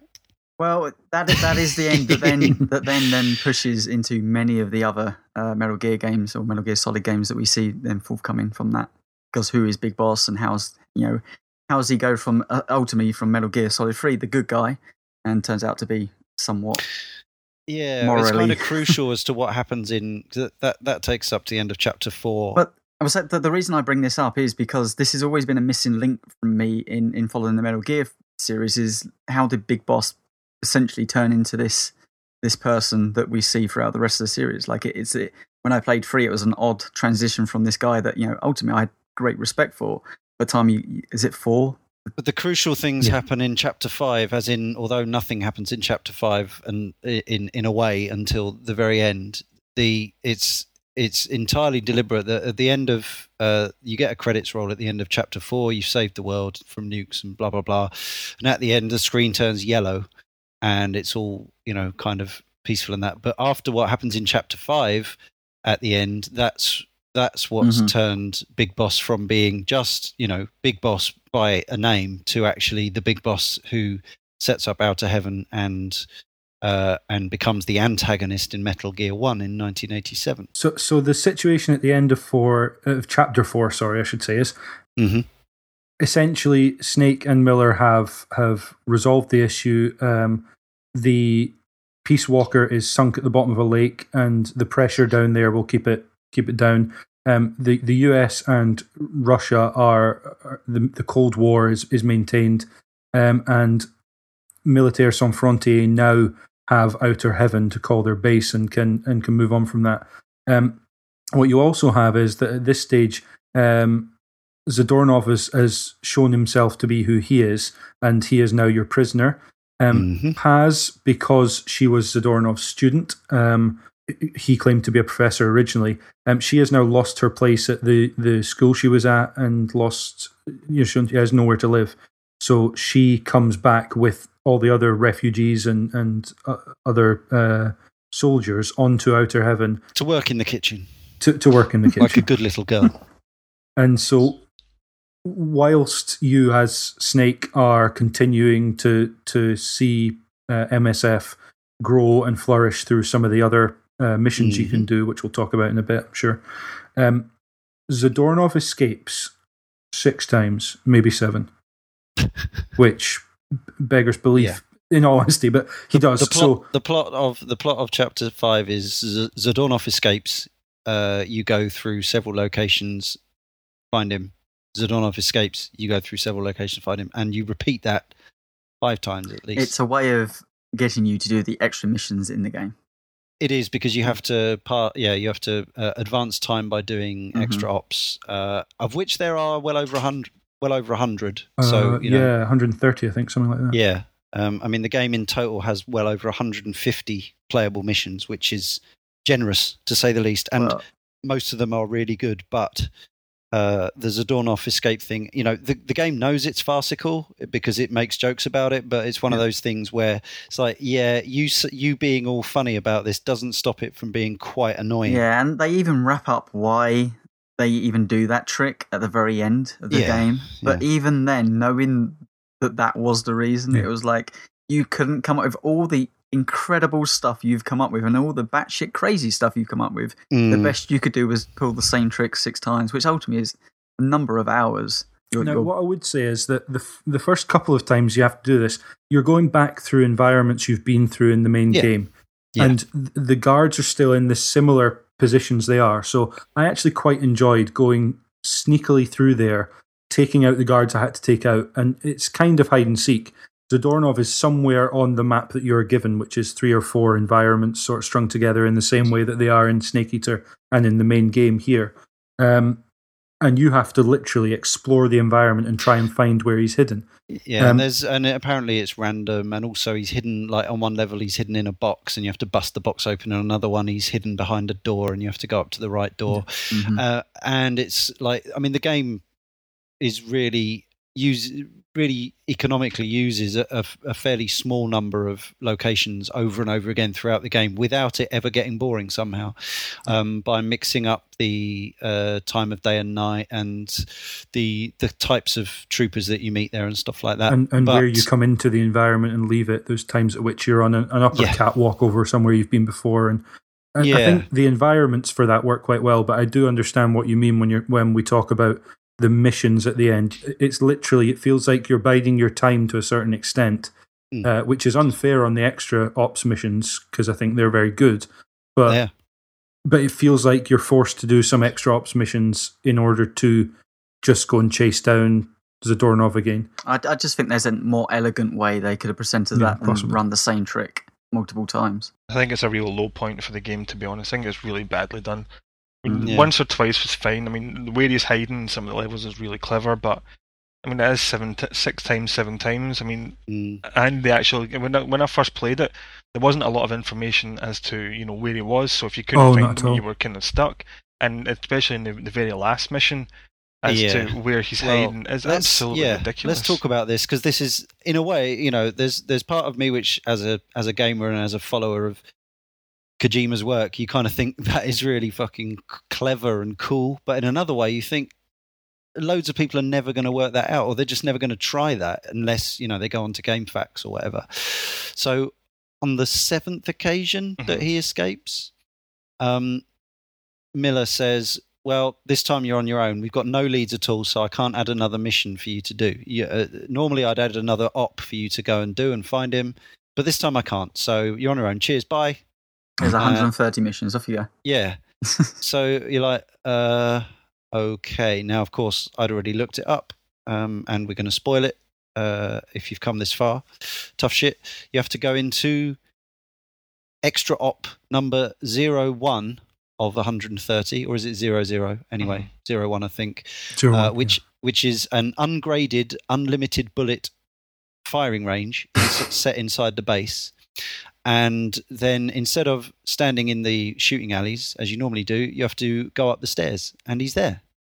and that's and that's it. Cutscene triggers, um, and you catch him. Uh, you end up having to shoot him. He throws he throws his rocket-powered red hand at you, flicking the V's all the while. Uh, but then it turns out that he wasn't the main trouble after all. No, we've got a triple agent again. once again, uh, it is, of course, the bone china skinned, blonde hair, big eyed. Uh, you can zoom in on her pants in cutscenes. Paz. She is, in fact, an evil psycho bitch and not a teenager.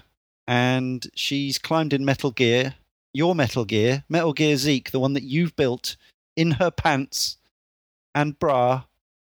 And she's going mental to a song that she sings herself. It's always a quiet one, isn't it? Yeah.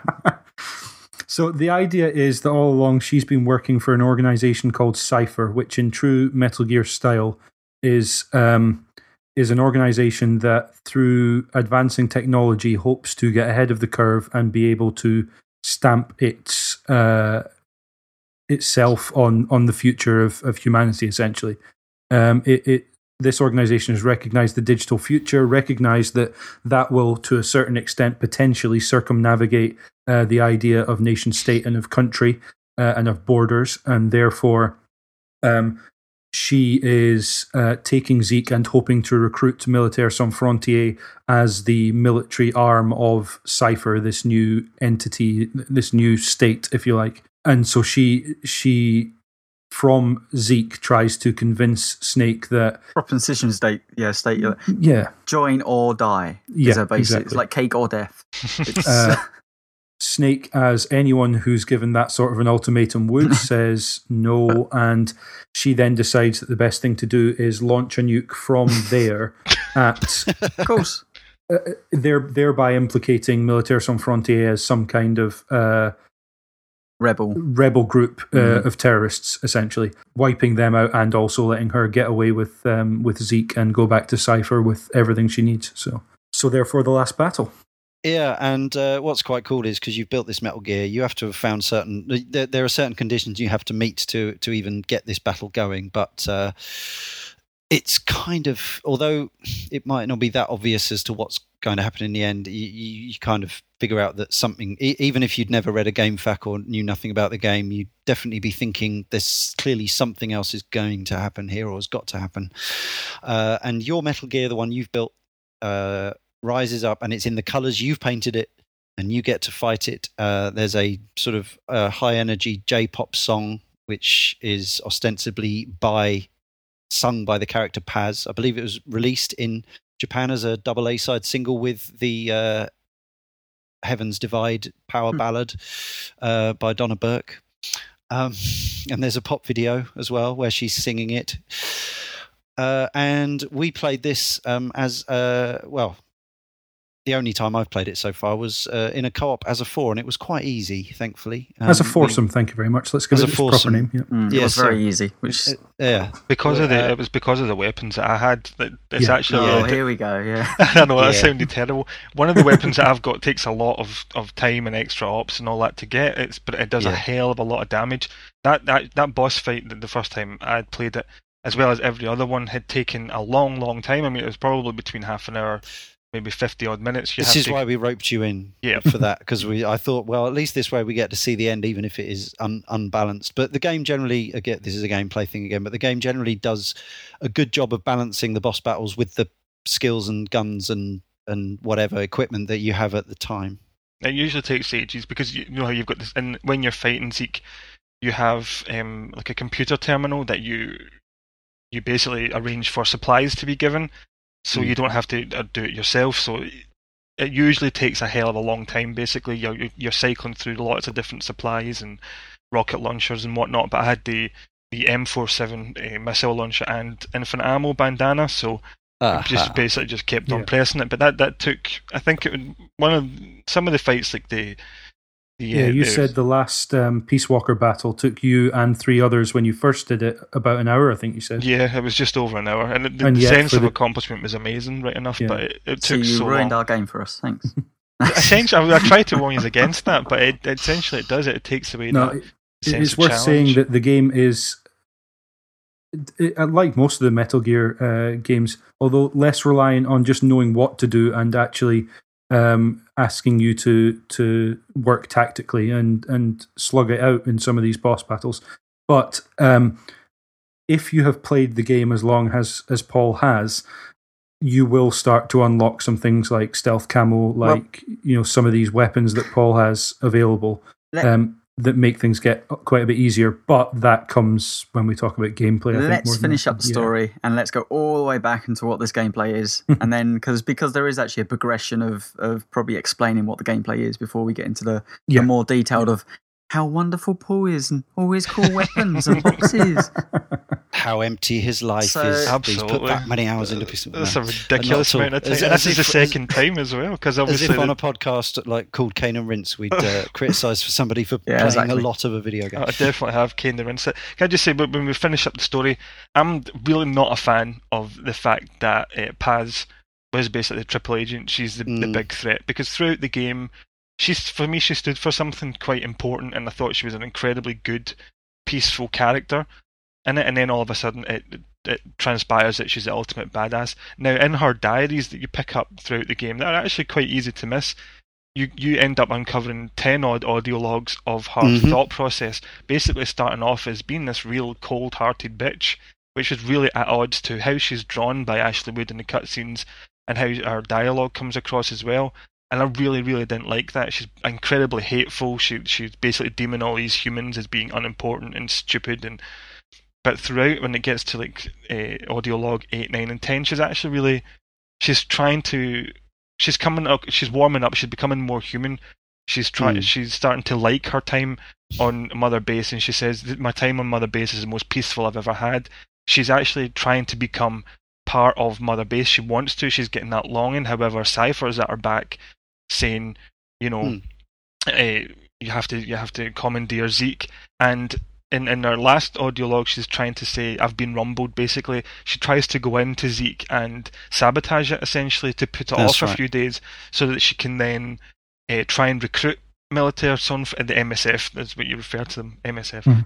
Um, she's trying to recruit them and get Snake on side because she's endeared to them yeah. very much, but her, her hand is forced, essentially, and Cypher has her, basically, so she then goes on and, and does it. Her time runs out, but it actually, it's quite tragic so, listening but, back, but I really wish this was introduced into the story because it fleshes out that character. Yeah, it's only there if you go hunting for it, isn't mm-hmm. it? And uh, um, I was going to say, I mean, that's fascinating to me because I didn't know any of that because I yeah. haven't had time to go back and, and listen to essentially what the audio diaries, or audio logs. Hours and hours and oh, well, hours. Yeah, hours and hours and hours, but, I mean... We'll get into what this well, game becomes if you if you just if you if you don't dig that little bit deeper. Well, but, but when we my, get to my, gameplay. my point is, I mean, ultimately this is a P S P game, and yes, we all played it on, on the P S three. Paul played it on, on the P S P essentially as but, well. As well, but um, you know, for me, it, it felt like the story it, itself, and we might as well do a, a weird story wrap up here before we move on to everything else.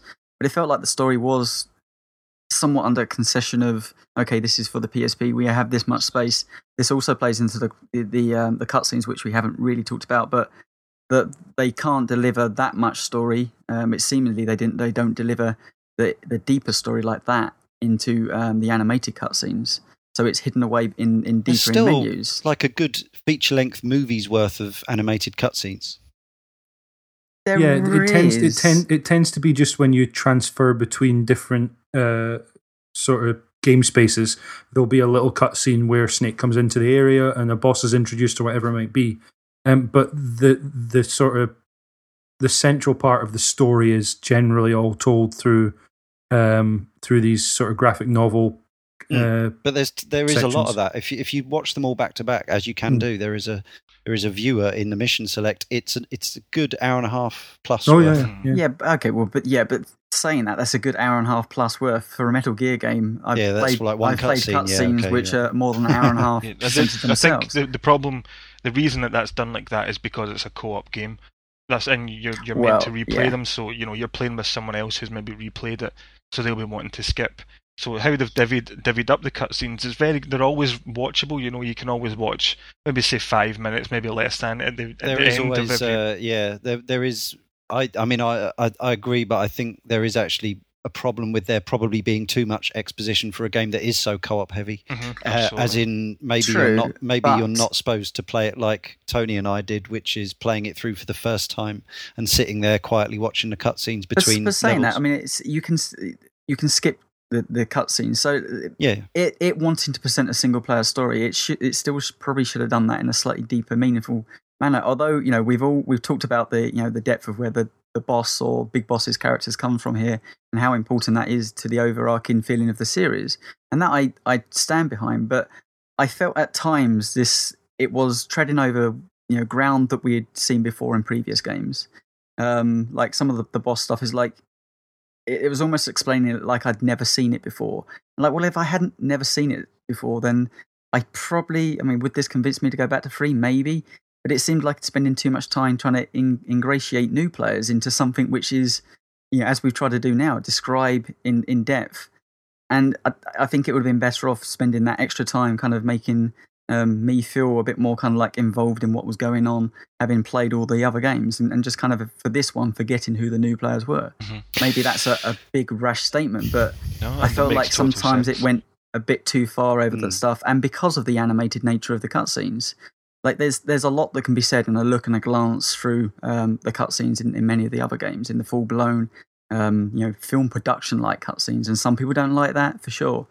But uh, I've, I, for me, I've become so accustomed to that in the Metal Gear franchise that when those were stripped out, and you know I had just essentially what is storyboard um, cutscenes, which have some sort of interaction. Oh no, they got some. They, well, there's I, some cool, cool well, effects say, and animation it, in them. Absolutely. I found it actually really jarring at the very start because I thought, well, this is clearly once again a concession that this is a P S P game. There's only so much memory and you know allocated space they can. When have. You see how vast this game is, that seems rather but, ridiculous. Yes, but then they they did start to win me over. So I reckon we should just cover the, the look of those before we jump into the gameplay. Well, I, and I, then. There's an important point of the story we haven't quite yet. There's a question we need to ask about the very end, because after the credits, after you've taken out your Metal Gear Zeke, um, this is where Snake in the post-credits bit addresses Outer Heaven um, and gives a sort of rousing but slightly angry speech.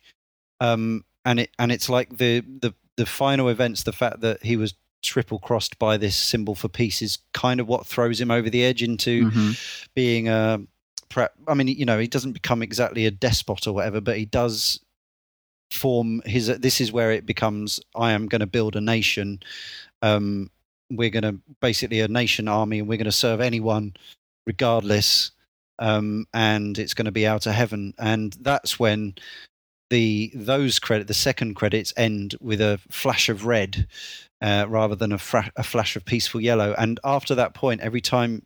If you continue your game, the music, the menu music, which is where you spend a lot of time in Outer Heaven, has become very much more strident, bombastic, militaristic mm-hmm. um, from the quite ambient piece that was before. And the, the whole feeling of your time in the game changes from that point on, because instead of it, instead of you feeling like you're maybe playing this slightly, you know, somebody who you could at least say, well, yeah, okay, there are resemblances to someone like Che Guevara. Now you just feel like you're more of a yeah, more of like a totalitarian megalomaniac. Um, megalomaniac, yeah, absolutely. Yeah. You know what? I have I have never pieced that together until right now that you've said that. That makes total sense. It does get a, a lot more angry, and essentially at that point you are creating the antagonist. You are the antagonist. Mm-hmm. Exactly. You're creating exactly. his resources, his army. From then, then goes on to the events from the, the M S X game, Metal Gear. Exactly. And that's when Solid yeah. Snake obviously goes into to best the character that you've been playing in this. I, that, that's really that's actually really cool. I've just figured that out. It's well, my favourite aspect of the whole game. Absolutely. Uh, the fact that it, you end up doing that is is very cool. What the building out Outer Heaven? Yeah, plan. yeah, yeah. It's a bit like, um, to me, like y- you could easily have seen the credits in this game and then just turned it off, and you'd be missing obviously a lot of gameplay thereafter. We were wondering, but... weren't we, if if if Josh of, of this show, uh, because he said, "Oh, you know, you won't you won't have you won't." It's have not to, long. Yeah, it won't take too, too long to finish Peace Walker, and we we're like, "Oh, okay, cool. We'll set aside like maybe eight to twelve hours each just to make sure that we've seen some of the extra stuff." Game clock at thirty-five hours, still way. I think my trophy. I think I've got thirty percent of the trophies. Yeah. Um, what's your game clock, Paul? On your on uh, on your two versions, do you know? Yeah, I do know. Go on. Yeah. Then. Nope. I'm not, not ninety-six. At all. No, this no, is, oh, this is Cane and Rinse. Yeah. Well, the first save, the first game I'd, I'd played through on the P S P, and yeah. uh, that was about one hundred and seventy odd hours. Yep. Back in two thousand ten, and mm-hmm. this replay would be um, the P S three, obviously, because the trophies yeah. didn't carry over No. It's north of one hundred. Yeah. And, and you haven't got the and you haven't got the platinum yet. No, I'm one away. Which yeah, is actually so, a really obnoxious trophy because it's you need to get your camaraderie up to like twenty thousand and it's exceptionally difficult to do that. But, but that is how long this game is for a completionist, one hundred, one hundred twenty to one hundred seventy but, hours. It, it can be, yeah. Well, that's yeah. something that I thought was quite interesting. The game, as you were saying, what Josh was saying, the game is the game. It's everything. The game isn't the, the story. It isn't A to B. Mm. You know, the game is... It's only a small part of it, yeah. Absolutely. It's the whole experience. It's the whole Metal Gear kind of world. It's it's the outer ops that we'll maybe mention soon. It's the replay in the boss battles. Yep. It's the S rank in the boss battles to Absolutely. unlock new weapons. It's the talking to Chico and the... Uh, sorry, listening to Chico's audio logs in order to get mm-hmm. information on El, Mon- El Monstruo.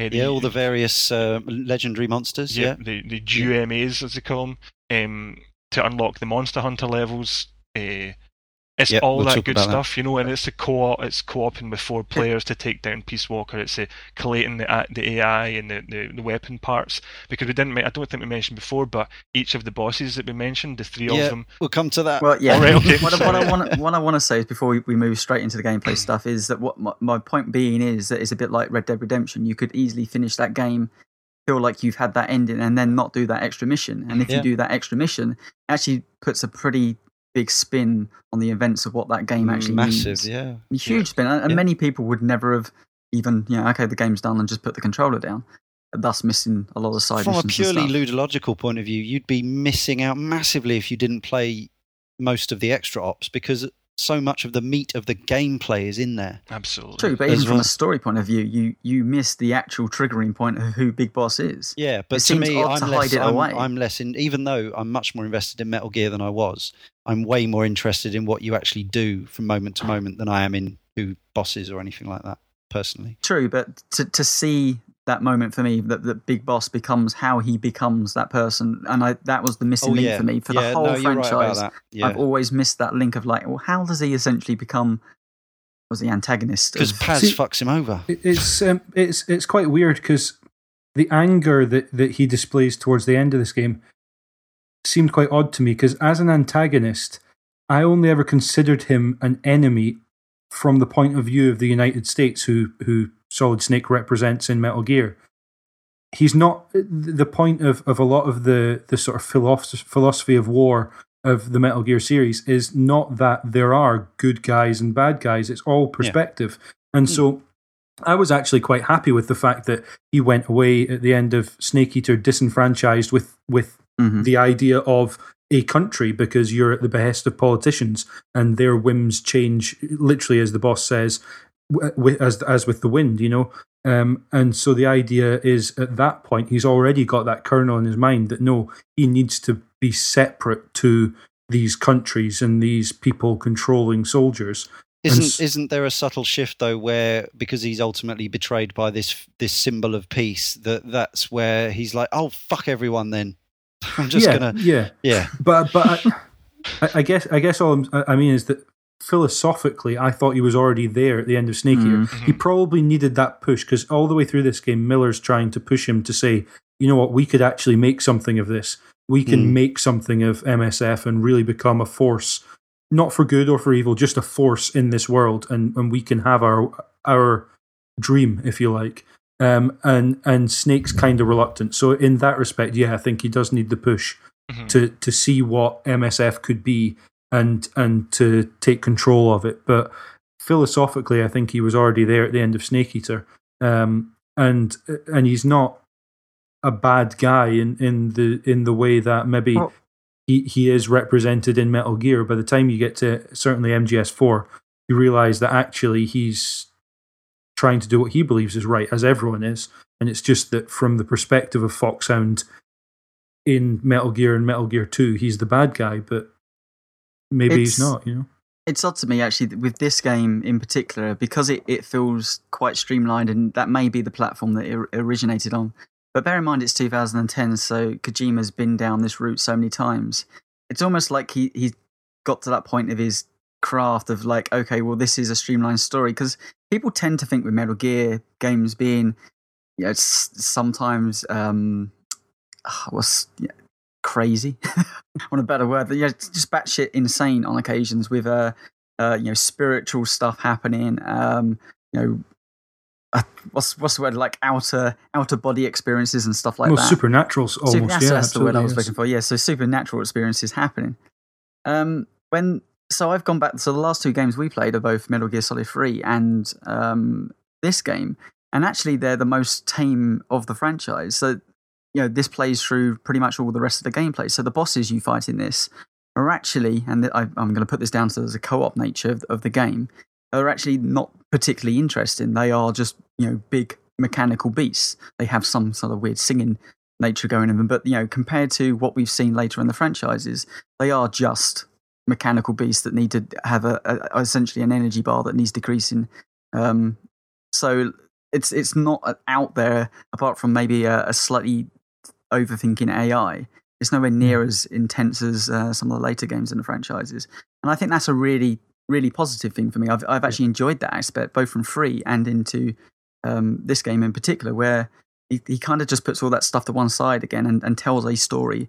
Um, I don't know, is, is that something that you guys kind of felt a little bit with yeah, as definitely. well, that he's put some of that baggage behind him? Yeah, absolutely. Um, I really liked the fact that the problem is that with Metal Gear Solid, I think that is sort of the pinnacle of, of the bosses that we had, and, and emotionally, I yeah. think they were the most resonant, and I've said that before. Um, but I definitely got a sense that with then two and three and four, there was a there was a, a feeling that maybe they had to be bigger or, or better or, you know, more crazy, or in some way slightly, or, or not necessarily crazy, but more memorable perhaps, and always needing to outdo what was done previously in the series.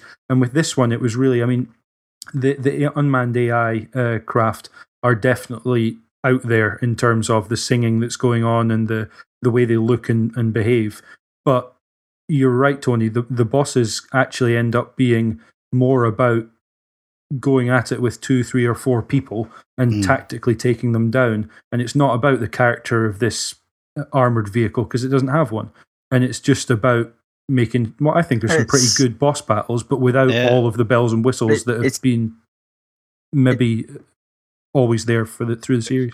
It's also a double-edged sword, because, you know, as much as I'm saying, well, it's kind of refreshing that it's grounded, at the same time, on occasions, it actually doesn't feel like a, a Metal Gear game, because, you know, you are just, you know, whittling down these these uh, machines down with their health. Um, you know, and I, I do have my fondest memories of going back to, to Metal Gear Solid. Um, and yeah, those boss battles, which are really, you know, interesting and creative, iconic. So, yeah, iconic. Anyway, I think Leon is going to explode if we do not talk about the gameplay of this. Two seconds. Just be- before before we move on, I just wanted to say, see what you're talking about. It's it's a Monster Hunter game. Yes. This is yes. This, and they don't even try and hide it at all, and it's fan- it's fantastic for it. I know people it's... in the Monster Hunter game have about one thousand, like two thousand hours on it. This is why I'm I was so kind of into it. It's They've taken yeah. Monster Hunter and completely implemented it into their game, so that's that's the whole kind of angle on that. We we will come to that a bit more specifically. Obviously, Konami Kojima looked at Capcom's enormous success in Japan with Monster Hunter Freedom, mm-hmm. was when it really took off, wasn't it? Um, uh, and put certain elements in this game to try and appeal to that crowd, including um, a, Rathalo- a Rathalos and a Tigrex. You know, there are Monster Hunter levels in this game. So mm-hmm. they don't even try and hide it. You're li- later on, if you talk to Chico, you're literally shooting down the Rathalos, you know, and uh, Tigrex as well, and uh, knocking apart their, their claws and their wings and stuff to create a, a super weapon for. Capcom got any credit in it? Was it just yeah. done on a friendly basis? Yeah, well, it says it says when they go to select yeah. the missions, it says Capcom dot co uh, Limited, so uh, under okay. used under license, so. Yeah, I, I didn't actually look out for Capcom in the credits, but the Assassin's Creed team are mentioned in the credits. Yes, yeah, there was some. Was it some Ezio costumes or something? Like uh, that well, there? There's a leap of faith uh, from the top of uh, one of the buildings in uh, Chapter Three. Is it, Paul? I think mm-hmm. first Maybe. level, Chapter Three. Oh. Uh, Paul kindly took me up the top of some of. Uh, you, you come into saw there was a trophy for something like some, that. Some some huts. Uh, well, they're sort of shacks and, and warehouses and stuff. You can actually climb on top of them and and. Paul pointed out to me. I, I looked over and I saw a hay bale, and I thought, "There's a hay bale there." Easter and Paul egg, said, another Easter egg. And Paul said, "There's wow. some pigeon droppings there as well." And sure enough, if you stand next to them, it gives you a button prompt, and you leap of faith off the off the top of the building into the into the hay bale, and you can pick that up, and that becomes a, a, essentially a cardboard box that you can use. I've seen him running around in a hay yeah. bale. Uh, yeah, we had some hilarious moments playing cop. We'll talk about this. Let's uh, take a break for uh, a piece of music and refresh our glasses, and then come back and talk about that freaking gameplay. Cool.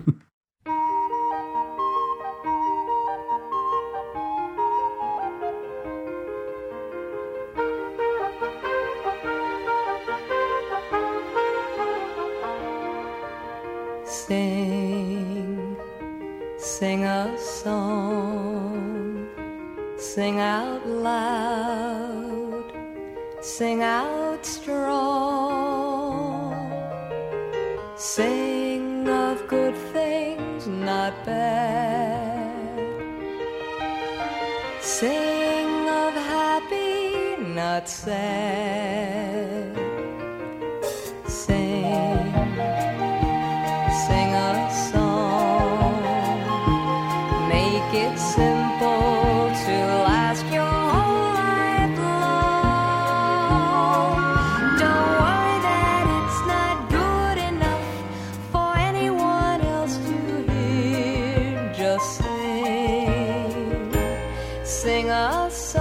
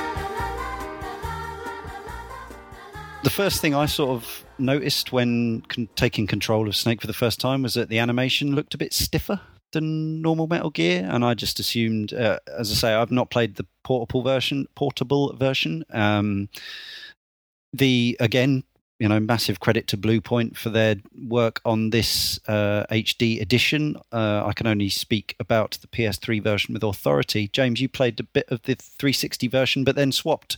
Please uh, give us your consumer advice on why you did that. Well, uh, I played Metal Gear, Metal Gear two, Metal Gear Solid two, and Metal Gear Solid three, all on the three sixty H D collection, just because, mm. given the choice, I tend to err on the side of three sixty. Because it's just a personal preference. Mm-hmm. Um, I hadn't had, I know uh, Paul had had mentioned to me the problems you might have, particularly in Metal Gear Solid two, using a three sixty controller, because mm-hmm. holding people up with your gun, so uh, you know, ho- holding the gun but not firing it, can be a bit tricky if you don't have yeah. the pressure-sensitive buttons of the uh, of the DualShock. Um, yeah. I hadn't had a problem, probably because I didn't do so much holding up um, as uh, as tranking and, and yep. avoiding uh, enemies. Mm.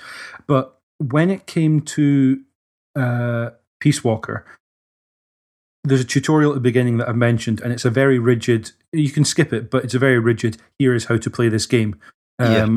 which is unusual, but I went through it because I thought, okay, let's get the mechanics down. They do play slightly differently. Um, for instance, you can't crawl when you're prone. You can just lie down.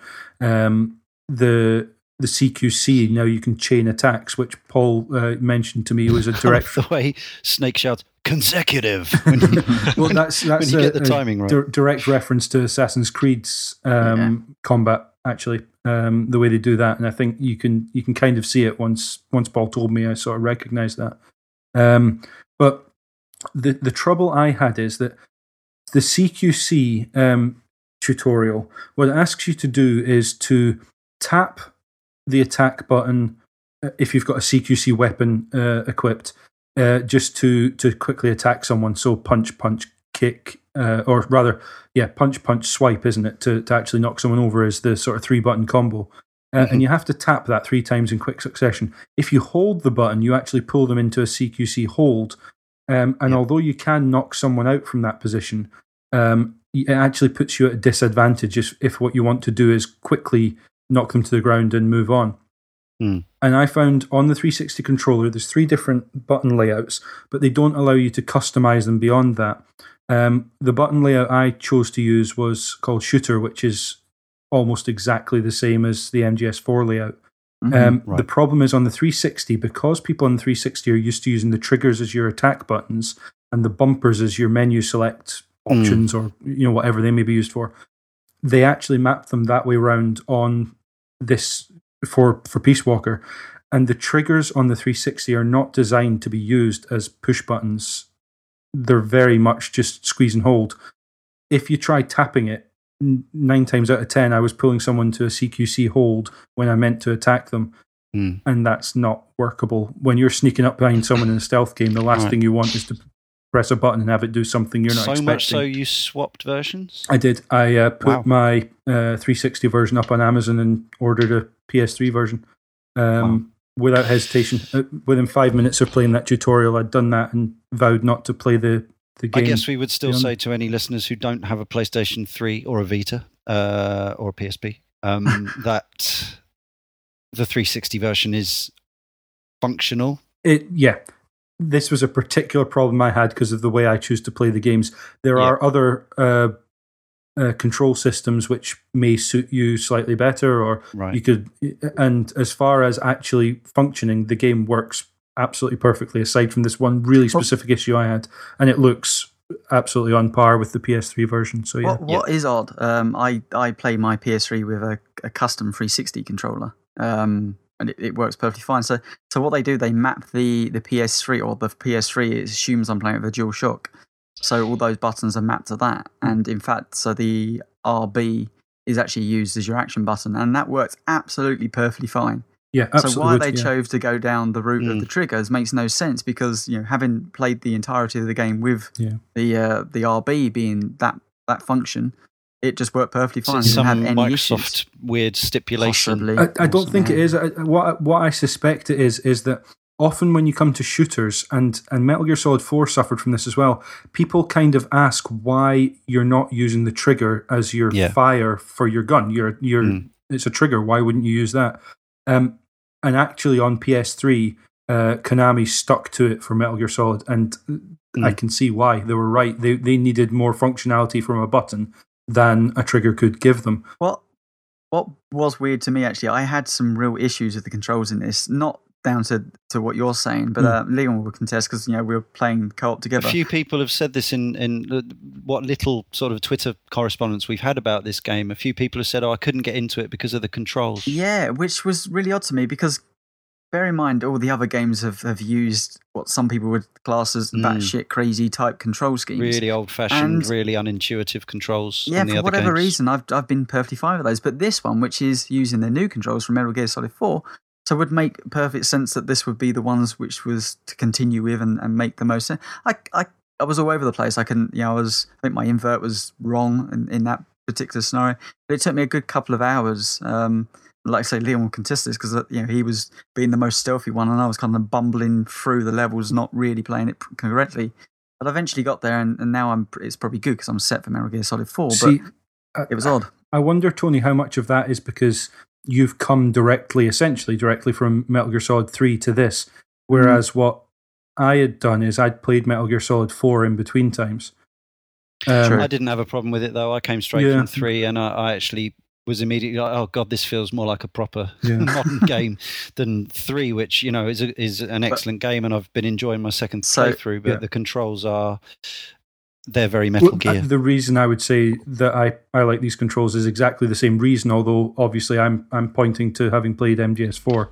I, I actually think the M G S four control scheme is perfect. I think it's and absolutely brilliant. And having had brilliant. a P S P in the past, I'm bloody glad that I'm not playing this on the P S P, well, just because having the second the analog camera. and having four shoulder yeah. buttons. Paul, you obviously you played the P S P version. Mm-hmm. Um, is it is it nicer to have a camera on the second analog stick and all that lovely stuff and four shoulder buttons, and, and or did you just get in a hundred in one hundred seventy hours? Did you manage to get used to the P S P controls? He's a purist. The P S P all the way. Um, I prefer, obviously, playing uh, with the control pad, but the P S P version, you do get used to it. it. It's very much a case of adapting, but it, ta- it takes me a long time to kind of adapt to that. It's it's the same as Monster Hunter as well, once you get into it. Yeah. So the camera is what, totally essentially on the face buttons? Mm-hmm. Okay. No, wait, the, the way I had it, the camera was the shoulder buttons? Yeah. Yeah. Okay. There's various options. Um, I'm playing Manhunt two at the moment, and I'm playing it on a Vita, so it's kind of odd having this dead um, second stick. analog stick there. But what they do on that is there's various options, and that tends to be the way they handle it. Sometimes it's face buttons, other times it's yeah. shoulder buttons. What they do in Manhunt two is actually left and right with the analog stick pans the camera, forward and back makes you walk, and then you can uh, toggle a button to strafe, to turn it to strafe. Mm. Um, so it's got this hybrid system. There's various different systems they've used. Yeah, Siphon Filter had better. Like that. Yeah, Siphon cool. Filter was yeah, quite. I was odd. actually playing um, Metal Gear Solid three on the three D S, mm. um, which obviously doesn't have the second analog stick, so it was using the face. Does have gyroscope controls though. Oh yeah. Oh yes, check those out. Um, and terrible three D, but it was using the uh, the face buttons as camera controls, which threw me for a loop for a second. So other new things to consider, as well as slightly different controls, although less different if you've recently played Metal Gear Solid four, are the fact that for the first time ever you have to consider um, before each mission your loadout, and uh, lo- missions tend to be quite small and short and broken up into even smaller, shorter areas, uh, but you actually have to think about the weight of your equipment. I mean, you're not going to be over encumbered in the way that you might in Skyrim or something, although I gather it is possible um, to completely there's a couple of weapons, one in particular, the stealth um, gun is like fifteen kilograms all on its own. So yeah, I can imagine if you've got a couple of rocket launchers and that, you I think could, it makes you noisier and yeah. you and slows you down. There's a battle suit and a stealth suit which offer various um, pros and cons, but mostly you've got a lot of different camos, many of which you collect throughout the game. Um, the camo index returns from Metal Gear Solid three, but uh, you can only choose at the start of each level what you're going, what gear you're going to wear. So that this becomes, again, as much as anything, uh, replaying these levels over and over is is probably what you're going to do if you get into this game, and, and part of the decision-making process is is about your loadout, what you're going to take. And yeah, you just end up, because of the R and D stuff, which we'll talk about, Uh, you end up with more and more and more and more options of uh, ways to tackle levels. So, uh, approaching this for the first time, once again, I thought the concession was this is a P S P game, so there's reasons for this. So you end up in these areas, and unlike previous Metal Gear games, there you know, some areas can be rather large. You can spend maybe twenty minutes traversing an area, or you reach out for the other side into another loading screen. In these, a lot of them can be traversed in, well, if if you know you're going within maybe around a minute and a half. Um, Less than that, I would say. Yeah, if, I mean, if, if, if you know, know the going. direct route... I've done, I've pr- done entire missions in like ninety seconds. So they're actually quite small areas, and one would assume that's down to the P S P architecture itself, you know, amount of memory and all that stuff. So it feels quite different from from the other games because, you know, they are quite confined areas, but... It kind of. Um, it was probably to keep loading times on U M D down as well. You see, I actually disagree. I think um, I think they're very comparable to um, Snake Eater for the most part, especially the jungle areas of Snake Eater, because those always as well, felt actually. quite yeah. confined and like there was actually just a linear path through, mm. maybe with one or two branches, but they felt quite confined. And and always when you got to the end of an area, you would sort of. Snake would sort of roadie run out and your camera would sort of pan round with him and then load into the next area. And that's exactly what they do True. here. you're less reliant on camo index, and you can just, if you know where you're going, you can get through all of these missions in under five minutes. Yeah, I would say my my bat is um, because the in particular Metal Gear three is very much it, it's a story driven game. It's a single player game that you know you take more time. Well, I certainly did with my camo index. I didn't. Yeah. I I pretty much found one uniform in this, and I used it, and then just shot people from afar. Um, where in Metal Gear Solid three, I was always tinkering with that kind of stuff. Yeah. Like I was hunting snakes. Like you spent a lot more time within those areas doing all the auxiliary stuff, mm-hmm. um, rather than just tend to this. This to me turned out to be more of a shooting gallery, and because then the story wasn't particularly um, long in between those those segments, yeah. It felt very much like it was bit part. And because each level, say you had Uh, an entire area or level would make five or six segments, and you could see that on the map. You'd uh, you could run through each segment, you know, in maybe ninety seconds, which then would make one long area. But it felt quite compartmentalized. Compartmentalized. Oh, I couldn't say this the other day. Compartmentalized. Quite, yeah, that's the compartmentalized. yeah, that one. Yeah. Um, um, yeah. Comparatively to other games, yeah. And that's undoubtedly a, a concession for it being a portable game, because if you tried to force someone to sit down and play through half an hour worth of game, that doesn't work for a portable game. It has to be broken up into chunks that can be five, ten minutes long, doesn't it? So, but or, each level's designed quite uh, cleverly, I thought, because even mm. though they are quite small, if you find yourself trying to just zoom through it, you will get caught, and then oh, yeah. your your alert system will go off, oh, and yeah. then you'll get reinforcements and stuff but, like that, which will make it in turn longer than you know had you just taken yeah. your time and avoided and them. Some so. of the uh, some of the enemies who do wear camo themselves, ghillie suits, et cetera, incredibly well hidden. And, oh, um, yeah. you know, throughout the game, you develop um, increasingly useful uh, audio detecting equipment, to the point that actually later in the game, you can develop the prototype Soliton radar system uh, from Metal Gear Solid and actually get vision cones. But the the early versions run out your batteries in seconds, mm. which is quite excellent uh, gameplay touch.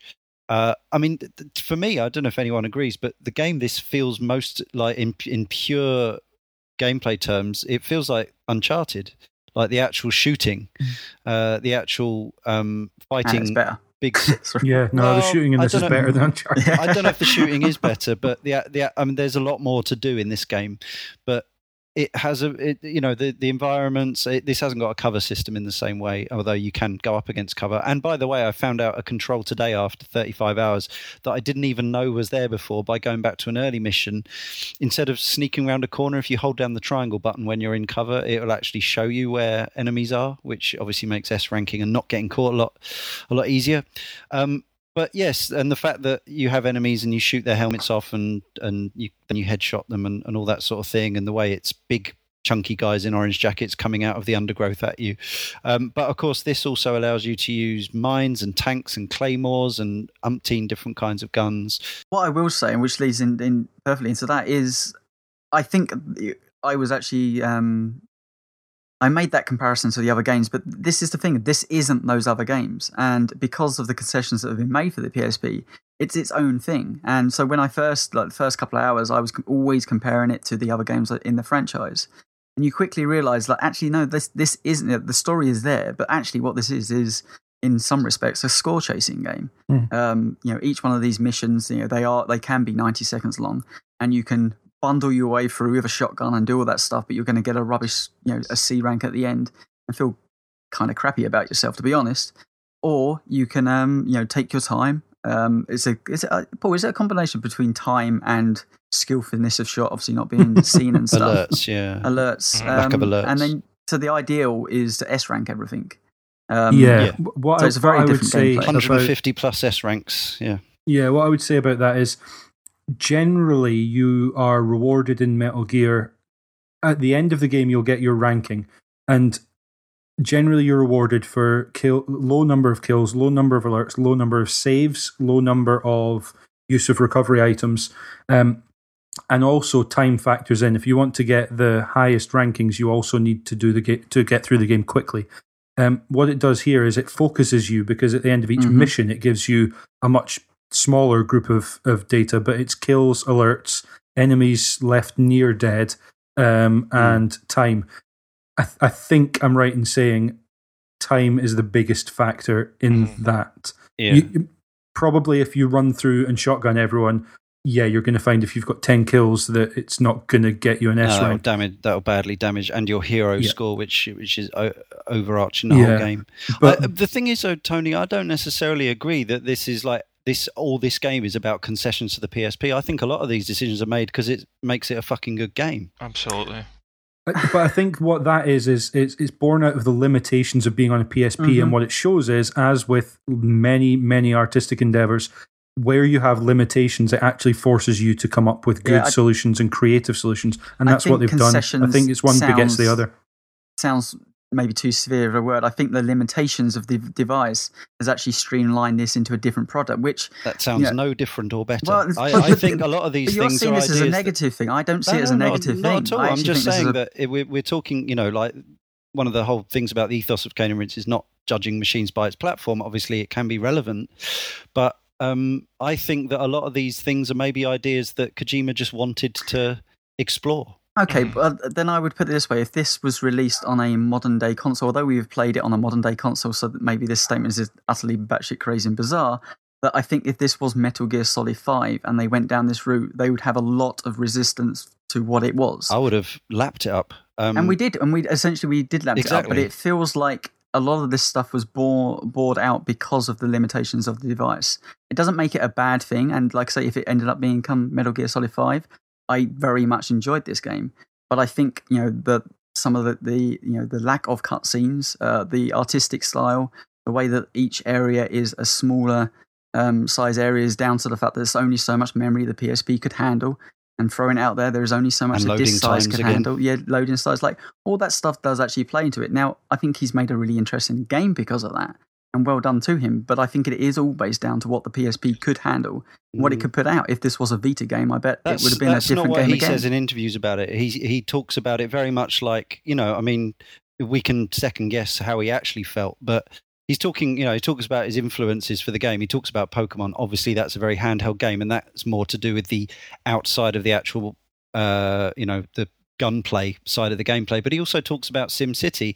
Now, that's a game that started life on, for the time, quite powerful P Cs, um, and is not a game that is only associated with handhelds. In fact, it's more associated with um, sitting down for long sessions at a desktop computer. So I, I just don't think we can say for sure that all these game design decisions about the base building and the short nature of the levels and all that is to do with the fact that it's on the P S P. Well, some of the stuff like the base building we haven't touched upon, which is Uh, uh, quite often in missions, you, you have this. Fu- is it Fulton? Isn't it?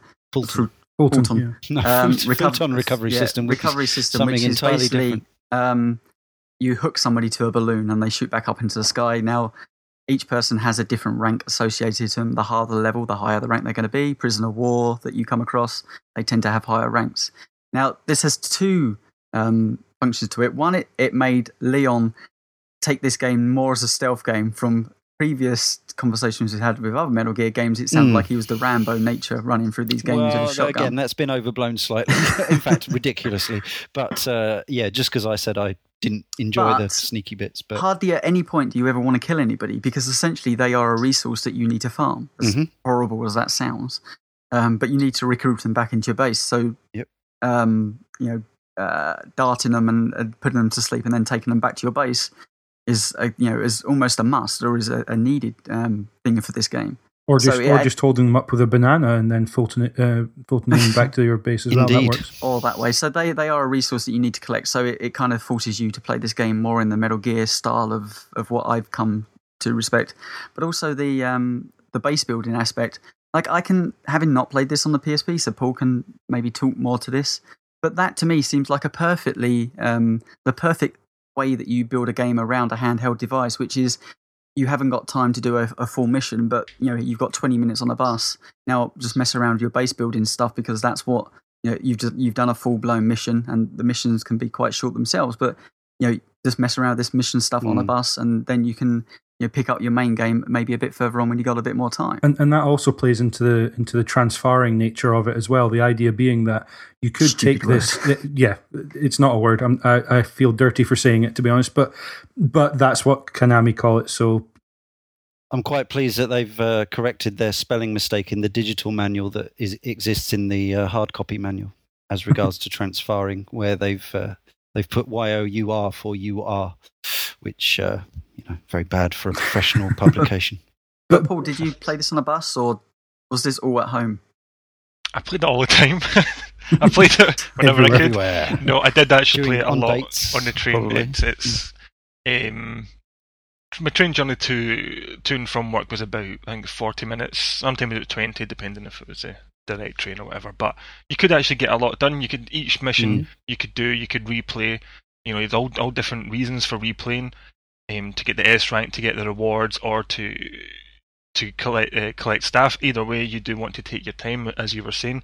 But um, you know, it's perfectly valid just to whip out your handheld, play it for twenty minutes, and upgrade. Maybe get an S class member of staff who has a certain skill attached to them. And R and D is really interesting. Well, the the whole mother base setup's really interesting because it's cut up into four sections. Say you've got your soldiers who are responsible for your your your money. Essentially, the more soldiers you get, the more G M P, the more income yeah. you get. The next section is your R and D, which is research and development, obviously, that makes certain types of uh, equipment and whatnot. Um, then you've got the mess hall, which is like a canteen, in a sense. American word for a canteen, isn't it? Um, mm-hmm. They're, they're essentially... It's a military, military word. word. Yeah, yeah. Oh, I thought mess hall, I yeah. thought it was actually a school military term, Military and scouting background, yeah. Anyone would have come across that sort of... Yeah, that's the, that's the only time I've ever heard it was actually... Yeah. You weren't thing. in the military then, Paul. You surprised me. I'm pure military material, um, obviously.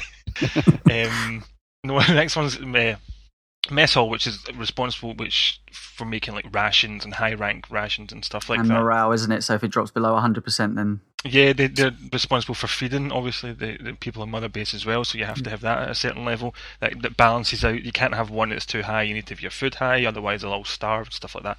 And the last one is intel, that is responsible for certain types of, of weapons and equipment. I think it's mostly equipment. Sonars and stuff yeah, like that. But yeah, but certain recruiting certain members of staff, especially high-ranked members of staff, they have different skills underneath their, their base ability.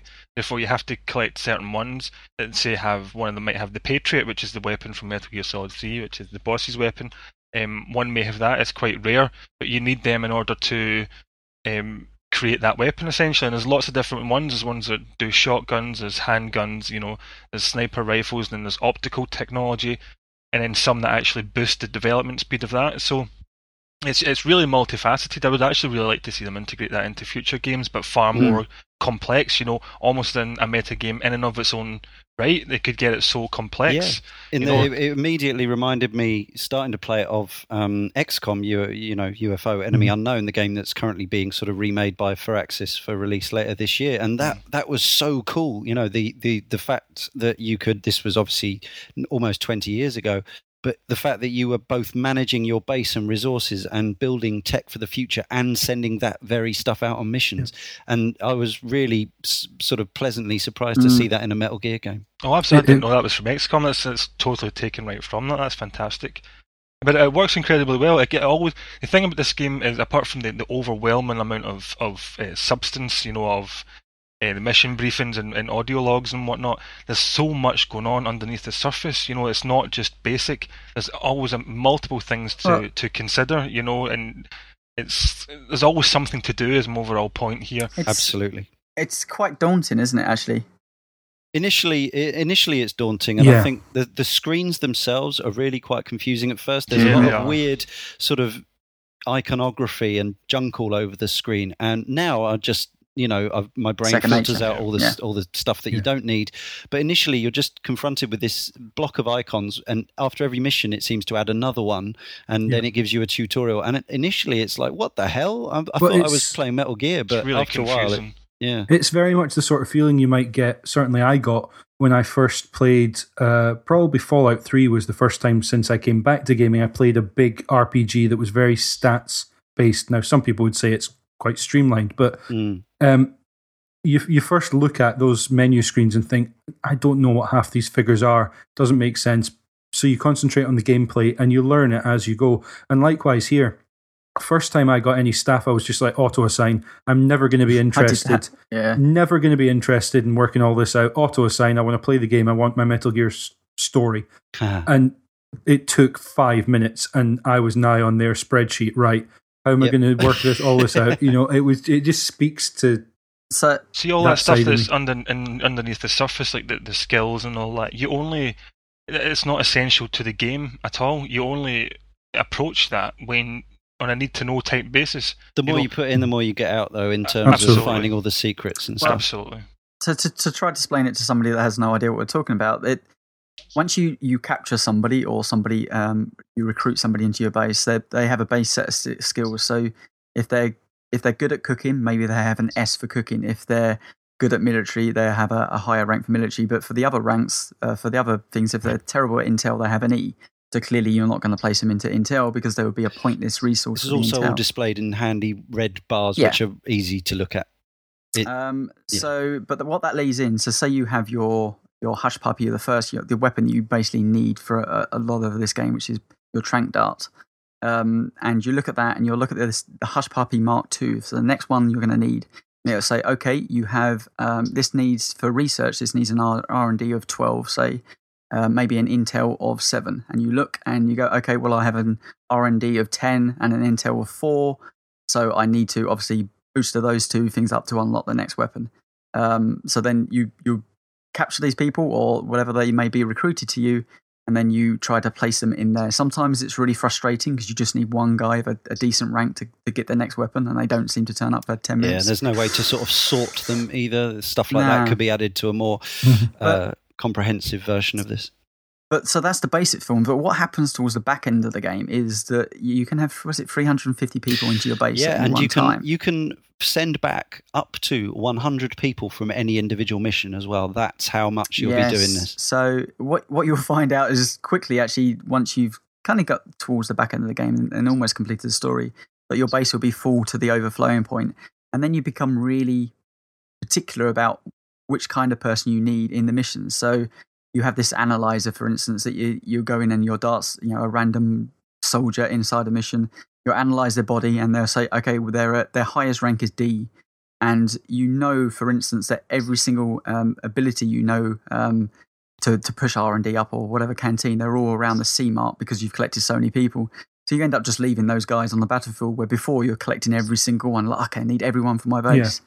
It's... And then you play with Paul and he's got all the high missions unlocked and he'll get you a load of A-rank guys, but it's, uh, it's... which will boost you up uh, even more. Yeah, and you can trade like... stuff with other people as well. Mm-hmm. Yeah, it's very much like um, uh, a loot-grabbing game. I think about like Borderlands where you start yeah. off and you're grabbing every gun around because it might be better than the one you've got. And before you know it, actually, you know exactly what the yeah. stats on the guns you regularly use are, and you'll hover over a gun and think, no, not for me, and just walk on by it. And you yeah. get to that point where you're literally cherry picking from the level all the stuff you, all the people you think you need. So, and you tend to know if you're going into a later numbered extra ops that there may, it's probably more likely that there are a higher number of people who you might want to consider forcibly recruiting to your army.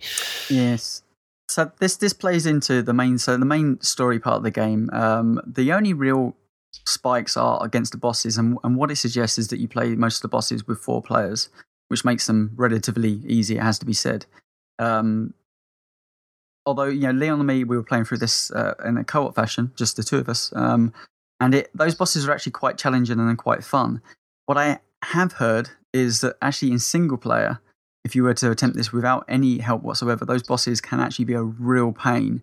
Uh, I know, Paul, you said some of the, the later ones, um, in particular, can be anything from an hour. I, I was doing some research and a lot of people have, have given up on this game because they've hit just like the, the brick wall of constant, you know, and bear in mind as well, if you're playing in co-op, if you die, you have somebody there to resuscitate yep, you absolutely. and you can then, but in single player, if you die, you die and you have to restart. Currently, that I don't know about the game. P S P version now, probably not, but on the P S three certainly, and I guess the three sixty as well, you can get randoms in to help you out. You can set up mm-hmm. a, a lobby and have people join you, or you can search for somebody else who's doing the same mission mm-hmm. to do it that way. So I think, I mean, the whole, the original P S P game was very much set around a social Uh, it didn't thing. have online play unless you did ad hoc, which have, was a kind of a yeah, it was bit of a bitch to do anyway. Party, so it was very, very specific. So once again, Japanese Monster Hunter yeah. mm-hmm. communities used Absolutely. to get together. That's why they, yeah. I think that's why they sold it separately over in because Peace Walker was quite big over there, wasn't it? So they didn't mm-hmm. include it in the H D collection. It was like a separate P S three game.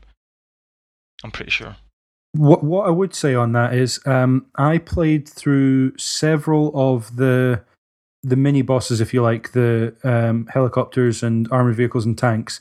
Um, and I played through Pupa, and I also played through separately. I played through Chrysalis with Chrysalis. Paul, mm-hmm. but I also played All through right. it separately on my own. Mm. What you tend to realize is that, um, as you were alluding to earlier, Tony, especially with the armored vehicles and tanks and things, they have a very specific pattern. And mm-hmm. as long as you know what to expect from them and are you've got your strategy down pat, it's not actually well, that bad. You can bad. manage any boss fight. Yeah, well, uh, and, and kind of like the uh, Tony, are you talking about the single player, like the, the story mode?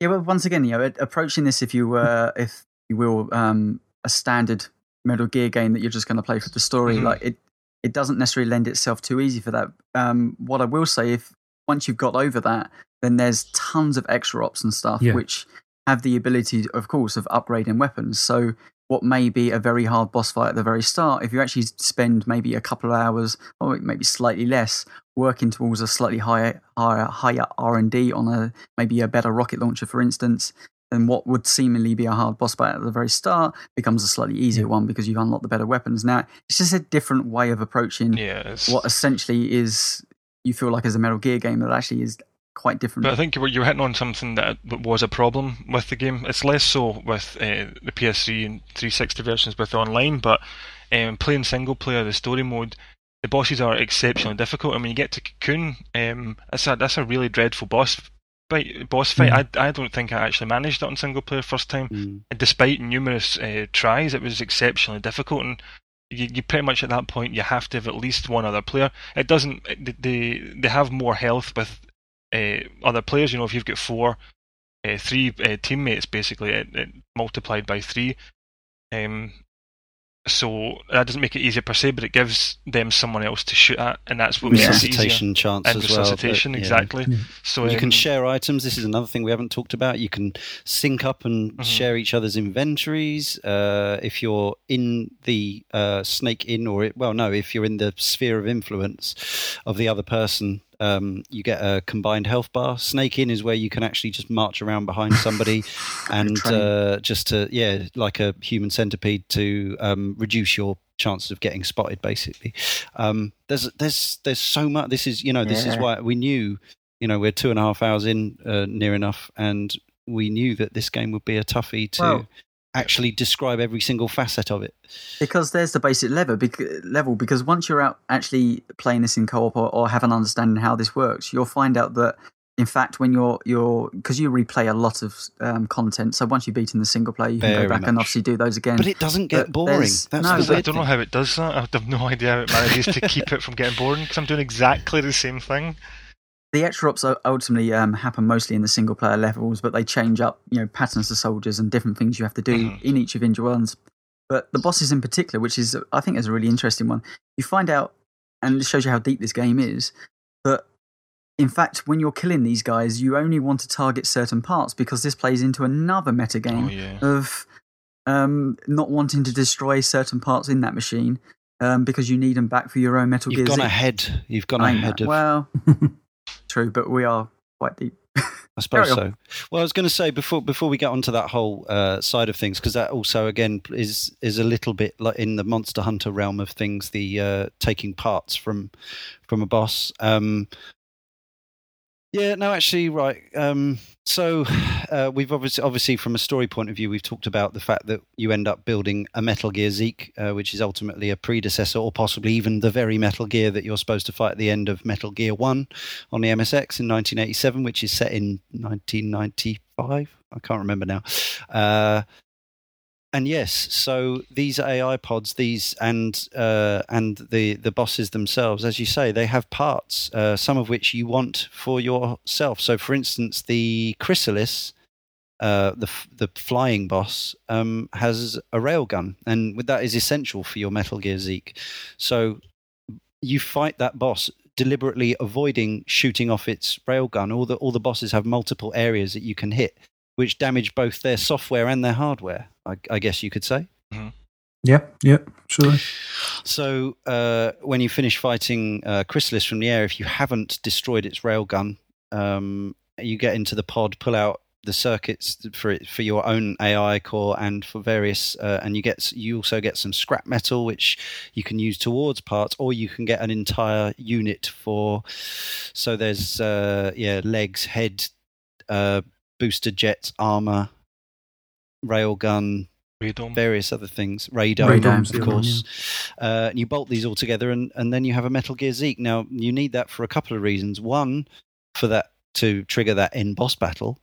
Uh, which afterwards you can fight it again as in sort of uh, quasi simulation mode, but also for your outer ops, which uh, is another whole facet of stuff. Um, so a lot of these, we've talked about the mini boss battles, not the ones with the big A I podded, uh, you know, super robot fly about things, but your general tanks, helicopters, armored patrol cars, et cetera. Any of these can be um, if you if you beat these uh, vehicles without destroying them, you get to keep them for your own army. It's essentially this game's version of the stamina kill that you have for bosses in, in some yeah. of the other Metal Gear games. Mm. You have to be very tactical about it, and and uh, all of these vehicles have uh, soldiers inside them that they will throw out, and they'll have f- groups of four soldiers protecting them at any one time. If you take them down, lethally or non-lethally, um, it will then spew out another four, and eventually it will run out of soldiers, and the captain, the driver, will pop his head out, and then you can take him down, saving the vehicle for yourself. Once you've got the vehicle, it goes back to your base. You can have any, well, th- there is a limit, but you can have a number of each of types of vehicle. There are many different kinds of tanks, many different kinds of helicopter, each with different loadouts themselves. Um, you send them back to your base, they repair themselves, or your, your guys, in theory, repair them. And then you can send them out, along with your trained troops, onto outer ops. Now, there are, and how many of these in total? Hundred and something again, probably. Yeah, I'm halfway through them, and yeah, easily um, done fifty. I would think, yeah. Yeah. one hundred. So these guys, I like think that. they start think. at C rank maybe, and go all the way up to S plus plus rank. Um, and this is where the game is kind of like uh, Football Manager, basically. So you uh, you send out your team, and you can uh, watch the results come in uh, in the style of sort of a Fire Emblem or Advance Wars style. Yeah. Uh, very simple graphically, or you can have a text commentary. Uh, and they shot, so you lose half a bar. You shot, they lose half a bar. That's the sort of thing. Yeah. Um, yeah. And they're really fun as well. um, so that's another thing that will be taking up your time. Once again, earning G M P for you as well as a, a spending currency for the upgrading weapons that you're learning through R and D. And there's, yeah, there's and again, armor and stuff. You can there's a. Special items, there's yeah. items, yeah. There's bullets, there's um, and, and you also recruit more staff as well. Yeah, you can recruit staff depending on how big your heroism is. So yeah, so it's not just a pointless. Well, here's another no. little mini game. It's actually a, a, a thing for unlocking certain items which you can't get in any other place. And of course, you need to do it all for your platinum. uh, so yeah, that's another thing. Um, other what other things? Uh, well, there's yeah. I mean, we talked about. Sort of the, the way the regular game plays, um, I guess, you know, you can imagine the sort of thing. You're in ruins, you're sneaking in jungles, you're yeah. sniping people, knocking them out. But on top of all the general regular uh, stealth action type gameplay, you've also got a bunch of uh, quirky and kooky extra ops, including hold-up missions where you use only a banana and you can only use the hold-up Uh, command, which is slightly different to in other games. Uh, there's one where you find a load of ghosts, uh, and there's some Easter eggs associated with that. Bizarre. There are dates to go on, one with Paz and one with Kaz. Awkward.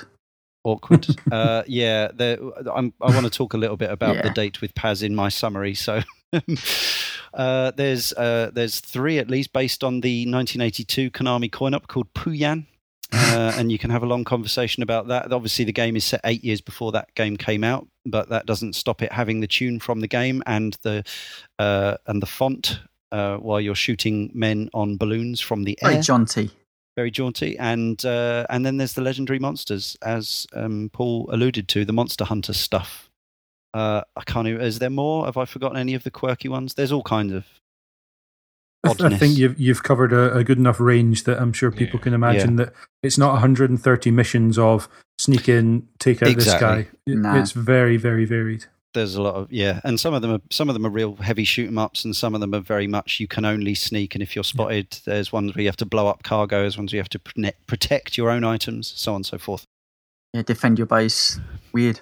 Uh, another little aspect that we haven't talked about is uh, in co-op, uh, the comms, as well as um, we should say the netcode on the P S three version is excellent. Once you once you get together, um, you get the occasional connection error when you're trying to join, but once you're in, it's smooth as butter in yeah. all our experiences. We've all got good connections, but uh, it's been excellent. Um, the comms, now obviously this is again based orig- around the original P S P, so there's a there's a, a, a quite a comprehensive um, button pressing comm system, but this ties in with this uh, Kotodama. Paul, would you care to explain Kotodama? Hmm? I've got no, no okay. idea what you're talking about. Oh, I thought as it had a Japanese name, you'd be all over it like a cheap suit. Kotodama. Uh, it's the uh, it's the science or the art of uh, bolstering your colleagues' uh, confidence by uh, saying the right thing to them at the right oh, time. So yeah, it's the, the art of like the words have power. Essentially, words they have, have, they have a, it doesn't mm-hmm. really translate well into English apparently, but. It's no. the meaning of the study of certain words and their, their spiritual yeah. uh, quality. Yeah, that's right. Basically, you know, like when a basketball team will huddle around and go, whoa, go, whoever. It's like that, only only a bit more uh, spiritual. And Americans um, do, hoorahs. Yeah. so, uh, but you can unlock more powerful versions of your words. So you might start off with a, you can do it. And then You're making our, this sound very Skyrim-esque. More powerful versions of your shouts. Yeah, there's no actual shouting or yeah, there's no Kinect support either. Um, but no, uh, it's it's it's the pressing of a button, so uh, you end up with stronger versions of, of the same things, which will make your troops uh, less afraid, or it'll make them shoot better, or it'll make them act in a more intelligent fashion, or depending on what you say to them. So that's that's a whole nother tranche of sort of sub. Meta gameplay there, although I've barely touched it. The only time I've used the speech really was in the date with Paz trying to get an S rank. The speech, the common things do work, but they also, some of them stop you getting an S rank as well, which is kind of rubbish. Oh, didn't know that. So, so am I right in saying this actually, let's say, ups the health or or increases the accuracy of your co-op partner yes. or right. of everyone? Like, yeah. yeah, right. Yeah. Okay. Yep, it's the psych. You've got a psych bar, mm-hmm. which you can yes, actually. Okay. I've never had to replace any psych. No, um, no. You, you you create items, uh, mate, the tea, and uh, tortilla chips and things. Actually, that's a snack. But um, and the, um, oh, and I also found another Easter egg today. I didn't even know about this. Playing one of the Puyan E X ops, uh, looked round behind me, and there was a barbecue. Um, took a ration over to it, roasted it on a spit, waited until um, it had just looked nicely, and took it off, and got a trophy, got a trophy. for having yeah. well cooked a ration. Yeah, that's right from Monster Hunter. Where you during a during a battle with, of course, a, yeah. a, a monster, you sit down at the, the spit basically and roast yep. some ham, and it gets turned into well done ham, and it's fantastic. Um, it replenishes replenishes your health more. Yeah, but again, just more and more stuff. Yeah, and it's it's fair to say, in fact, you, you get like any game, it encourages you to play better and better. Because I think you know we were at the very start of the game, we were. You know, bumbling our way a little bit through the missions as we we're getting to grips with it and, you know, working, understanding the mechanics. And time we'd come back and, and tried those missions again right at the very start. We were doing them in like, well, it seemed like thirty seconds, just like mm. popping off people's heads, done, move on, next one. Um, you know, and it, it, it is a, and it, I think it's actually a decent difficulty curve. And I'm still developing kit thirty-five hours in. I've still got mm. plenty of items to get. Yeah. I don't. I, I'm guessing that Paul, on a hundred and something hours, you must have most of the items now. Yeah, yeah. I think I've got them all. Yeah. Well, it was only just uh, what this week that you got hold of the uh, electro uh, net. Yeah, the, the electromagnetic net. net. That's right. Again, it was one of one of the staff that I'd recruited. I had them in my intel, I think, and they had to be in R and D, and they had the ability to create an electromagnetic net. Thing it's like a grenade that you throw that in a tank mission. Um, you can basically trap the tank and then Fulton it out essentially. Uh, yeah, I was going to say another amazing device you can get along those lines is uh, what we haven't sort of said. Uh, so is that you have to actually touch people or be able to touch them to to Fulton rescue them for most for the most part. But uh, you've got like a Fulton gun or a Fulton cannon, haven't you? Yeah, shoots parachutes at them. Yeah, it's a missile launcher basically, and it fires out I don't know, Ful- Fulton stuff. So rather than going yeah. into through the trouble of shooting them until they're tranked or or close quartering them until they're stunned, you just walk onto the battlefield and just shoot them, and they just get hoiked up in the air by a helicopter. Absolutely, yeah. And with that, with the bandana as well, and because it, on the tank missions, as James was saying, it released certain amounts of, of enemies that you mm-hmm. have to try and incapacitate in order for the captain to come out, for you to take him out to steal the tank. Yep. And some missions there's like ninety-nine of those, so each one, each one of you has to have you know, fifteen. Quite draining. Yeah, you can only take like fifteen Fultons with you, so you essentially need to use them along with the Fulton mines. It's like a like a, a mine, like a claymore type thing that blows up and parachutes them all out at the same time. Or you use a Fulton launcher, basically, so they can get pretty well, long. What was a lovely moment for both Leon and me was quite early on in the game, we, we met our first kind of sub-boss tank thing, and we were like, oh, three star, this is going to be, or three skull, this is going to be quite hard. Um, and an extra guy jumped into our game because it was anything up to four players. And we're like, oh, okay, we're a little bit nervous, like, okay, we've been playing this, just the two of us.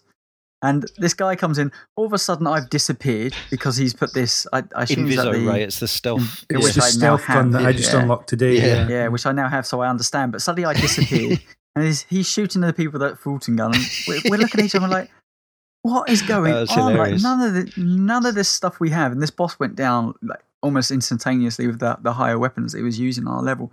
But it gave us a a, a glimpse of what would be in maybe in twenty to thirty hours time of. How badass that essentially there's we may the be developing. Constant drip feed of tech is is is excellent and really keeps yeah. you going. And there's been but that, s- sorry, Paul, go. But I was just going to say that guy who jumped into your game probably had ninety-nine in all resources mm. and R and D, and probably mm. had all the weapons. What was he doing going into a three skull mission? Oh yeah, showing off. Zero, showing off. Zero reward from him. He'll have. He'll pretty much have maxed out everything. That boss wouldn't have offered him any spare parts or anything like that. He had no place. You know, he was just doing it to mess about, and that's what makes it so much fun. It was a great moment though, because yeah. we just we laughed at each other and went, "Wow!" We had quite a few uh, LOL moments uh, throughout the game, which is mm. always a good sign for me. Um, I, obviously, co-op engenders that more than solo play generally, yeah. but. Uh, The first time you set, uh, you Fulton a P O W rather than a, a someone you stunned, and they go woohoo or whatever. Yeah. And there's a few different ones. Um, the first time, so really, we, oh sorry, on you go. I was going to say the first time we played with you, uh, Paul, and you got into a cardboard box that had a blue flashing light on the top because it was an ambulance box. Yeah, because I was dead on the floor, and you just went do do do do do. Okay. Yeah, there, it's worth so taking the time like just that. To say there's so many different types of cardboard box in here, and they're all so funny. Little yeah. tank one, yeah. Bale of hay, See, tank. They're all called. They're all love boxes because you can have more than one person in the same box at the same time, which is great. Yeah, it's it's utterly crazy. There's also a weapon. There's there's loads of different weapons, but there's this one called a musket. That has this this is just to go to my overall point of saying the amount of animations that they have put into this is utterly astounding. Mm. There's this one where it's a musket, right? It's a huge rifle, a musket essentially. Um, mm-hmm. And if you fire it, there's a, there's a trophy for this. You uh, you fire it at a, at an enemy. Occasionally. A storm will. It's so weird. You, you, I don't really want to spoil it, but it's almost as if a, a twister comes up and takes them away, like a Bioshock type weapon, sort of thing. Yeah, well, I've not, I've not played Bioshock. What? But... Get off my podcast. Sorry, but I have actually. I've played it for about ten, about half an hour. I really didn't like it that much. Anyway, but in, the, in with that musket, there's no other reason to use it. It's completely useless. But there's the full. Reload animation of him taking yeah, out the big awesome. Rod, putting in really? The ball, wow. pushing down the ball, taking yeah. it out. And it's it's uh, how many people are going to use that and see that? It's never going to be used, but they've taken the time in order to create all, all those animations. And it happens throughout the game. There's just so much. Wow. A huge, vast array of weapons. Sadly, there's no real reason to use any other weapons apart from the most powerful, which is like uh, maybe three or four. You know, that you will always go to, and it's mm. a shame that you can't jump in and out and, and try out different weapons and stuff because they're, they're nowhere near as, as useful as the other ones. That's that's something that I find quite a quite a, a shame, really, because I would like to go in and, and try out all the different weapons and get them leveled up and stuff like that. So what's got me is like clearly this game kind of entranced all of us, and we've all you know between us we put ridiculous amount of hours you know over the last in like ten days, isn't it? Um, and like none of this stuff, and, and it even had a Metal Gear logo, you know, name on the front of it. Like, so surely that should have pushed a number of copies. But I've I've barely heard any of this stuff ever heard, uh, mentioned anywhere else. And Paul, yes, you talked a little bit about it on Twitter as and when its release, but I think you were about the only one. I'm surprised this game hasn't been pushed more up to, you know, the, the top of the pack, if if that makes sense. It's, I think it's one of the it's one of the best selling games on P S P. It's certainly in like the top three. I can't remember what the first one. Uh, Crisis Core was one of them, um, and but then it's Peace Walker. I mean, it sold just shy of two million. I think it, it mm. has sold really well, but I, I have absolutely no reason why, you know, in the West, even ardent kind of, even people I know who like Metal Gear didn't really get into it that much. Yeah. It's weird because well, it, it is an incredibly good game, and again, it's just yeah. a handheld. You know, I mean, we've talked about it a little bit earlier on that Metal Gear's maybe seen as a full console release, and yeah. this was maybe therefore seen. It wasn't number five. It was seen maybe as a, a sort of side story that could be skipped. Yeah. It wasn't really essential. It was referred and, to as Peace Walker. You know, it wasn't referred to as Metal Gear Solid Peace mm, Walker. People yeah. just called it Peace Walker, and it made it feel yeah. like it was a kind of alternate mm, kind a guide of universe rather than a guide. Yeah, basically. yeah, absolutely. Yeah. But the other thing is, don't forget, it was released in two thousand ten, and yes, the P S P has been more or less successful, and ha- certainly in terms of number of consoles sold. Mm. But by that point, no the P S P was on anymore. its way. Yeah, out. five, five years it had been out at that point as well, you know, and it was yeah. never a, it was never a massive success outside of Japan. So, no. yeah, it's not surprising, really. I'd uh, be curious as to see how many people actually played the game on P S P, you know, and or like logged on online mm. to play it, because the P S P was obviously so easily hacked. And I know the people, a lot of yeah. people I was playing with, you know, week of release. It hadn't purchased the game. Yeah, of course, yeah. yeah. Yes, piracy was rife on the P S P. That was ridiculous. Um, but a lot of people must have, have must have bought this H D collection, and but I, mm-hmm. I, I suspect that a lot of people were probably like me, which was, uh, you know, kind of that was the very much the the last option on the run to yeah. learn. Exactly, it's very overshadowed by something we all know and love. I mean, yeah, be, go, mm-hmm. going up against any game, going up against Metal Gear Solid three. You know, it is not going to be seen favourably, basically, because yeah. that is, personally, I would say that's probably my, my favourite, well, it's certainly one of my favourite mm-hmm. games, you know. It's an incredible, monumental uh, mm-hmm. thing in gaming, so to go up against that, that's a bit of an unknown. I think that was, I think they probably should have left it out and maybe resold it on P S N or sold it as a H D a on budget. The Vita, maybe, done Basic, an H D handheld version or something like basically, that. Basically, yeah. But I'm glad I they didn't, because I yeah. probably wouldn't have got around to playing it either, because I don't have a Vita or a P S P. So yeah. it'd be also, interesting. My, my, I'd love to have seen Portable Ops just put in there, even in its yeah. you know, maybe not even an up-res form of it, just some sort of form that I had access to. That I'd, if I didn't own a P S P, essentially I could have most of the collection. Mm. Uh, so let's do our three-word reviews. review, review. Uh, and I think it's fair to say that this is not even a review of the game so much as it's a review of the podcast, because Mormon Rage, uh, three word review, more Metal Gear. God bless Mick. Uh, Love winky him. Smile. I think he was, uh, yeah, I think that was more aimed at us than, than the game. Uh, maybe a bit of both. Maybe he meant an exclamation mark at the end of that. Yeah, it was question mark, surely. More Metal Gear? Going, yay, more Metal Gear. It may Gear. have actually had an exclamation mark originally. I can't remember. More Metal Gear, please. Uh, so have we have we talked about all the aspects we need to outside of our summaries? I think it's probably time for us to uh, wrap up our own feelings on the game. Mm-hmm. Yeah? Okay. Uh, who would like to go first? Um, I guess my summary is that um, story-wise, I think it has its, its problems, um, but for a game this big and mechanically right up there as, as one of my favourites amongst the Metal Gear games I've played, um, I think it's got so much going for it that I think the reason it was included in the H D collection is because I think Kojima is rightly proud of this game. I think mm-hmm. he has got so much to be proud of. The, the polygons may be slightly less detailed. Um, Paul actually pointed out to me that Snake's face, although it's very, very well uh, sort of uh, created in the game, it never moves. And it's not until someone actually points that out to you that you think, oh, yeah, okay.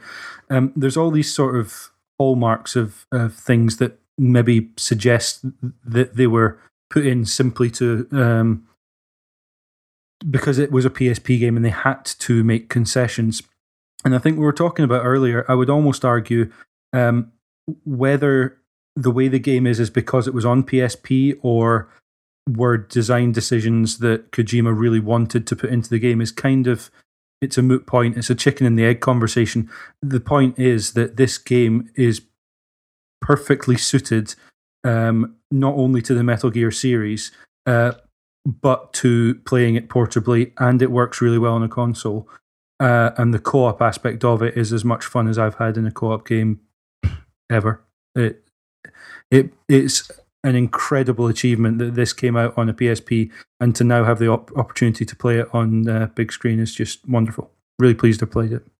My summary of the game would be, as an experience, as the whole the whole game itself, it's just, you know, we're always going to say that's a caveat, you know, for a P S P game, it's good for a P S P game. No, it's absolutely bloody astounding that mm. this exists and is on was on the P S P to begin with.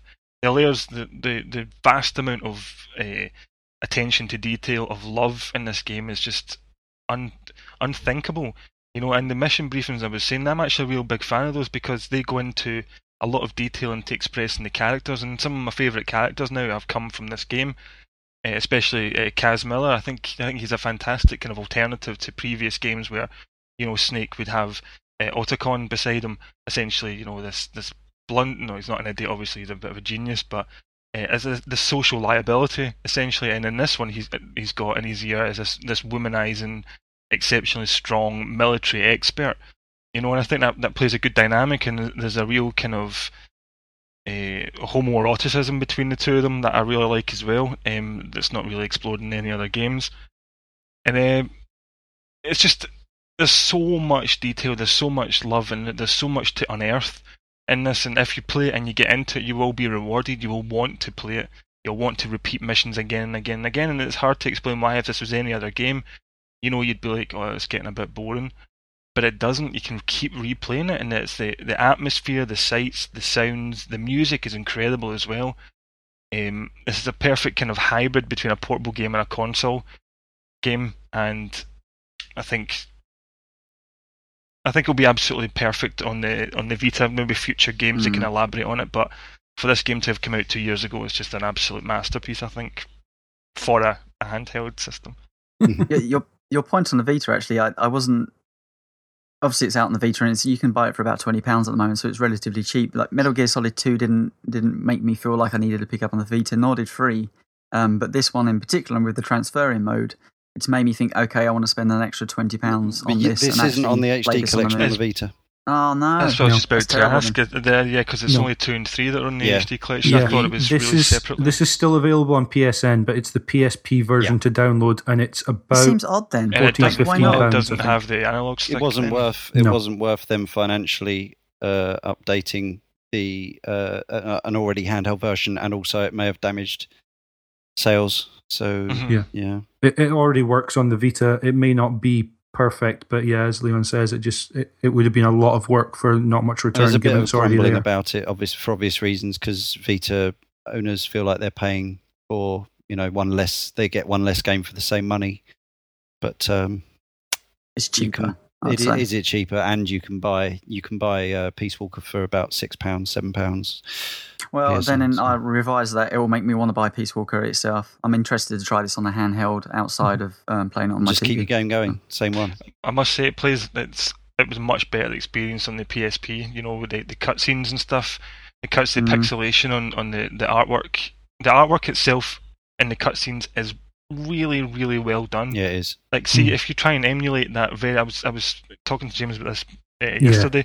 If you try and emulate that art style yourself as an artist, it is exceptionally difficult mm. because each each line, if you if you mess that up, it just looks off. It just looks odd. Mm. Things don't look right. The balance of tones and the the, uh, the stress in the lines and the, the calligraphic kind of nature of it, it's so immensely difficult. I can tell you, I've tried to emulate it numerous times, and I'm still trying. Um, Yoji Shinkawa did it as well, but this is by Ashley Wood. On the P S P, mm. they looked perfect. They looked incredibly mm. well done. They had a real substance to them, a real kind of, almost like a kind of tactile look. The blacks looked solid and they were clean. However, on the big screen, they're really badly pixelated.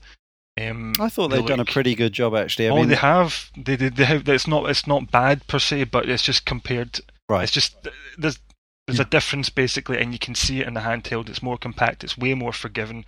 But in the P S three version, it looks kind of flatter, and it's got a weird kind of kind of cardboard cutout look about it. Mm-hmm. Um, and it doesn't suit that style. Basically, does not suit the, the big screen. That has to be said. It looks kind of at odds. It's still effective, I think, but still looks at odds. Um, and there's some background stuff going on with the pixelation, and it essentially looks like a series of squares that you would only you only notice a very few bits. But um, on the smaller screen, it does. It's way more forgiving, and it looks a lot better. But the control scheme on the, the and the sixty frames as well on the um, on the T V is fantastic. So. Yeah. There's no wrong version to play, let's put it that way. Sorry, I get, I get sidetracked. Whenever I talk about art, I always it's, get sidetracked. It's worth just quickly saying that the, the art style we're talking about in the in the cutscenes, I'm not sure we've said previously, is a kind of hand-drawn in that kind of uh, messy sketch style. And that's why Paul's mm. saying it's difficult to do, because it looks like someone's just sat down and done a rough sketch. Mm. And that's the biggest compliment you could do. Than that. That's the biggest yeah. compliment you could give an artist who does that, because it's very difficult to make it look so good. And yeah. the lines look so loose. And, and free looking, yeah, you know, to make it look as if it's easy is the biggest compliment, because it's not.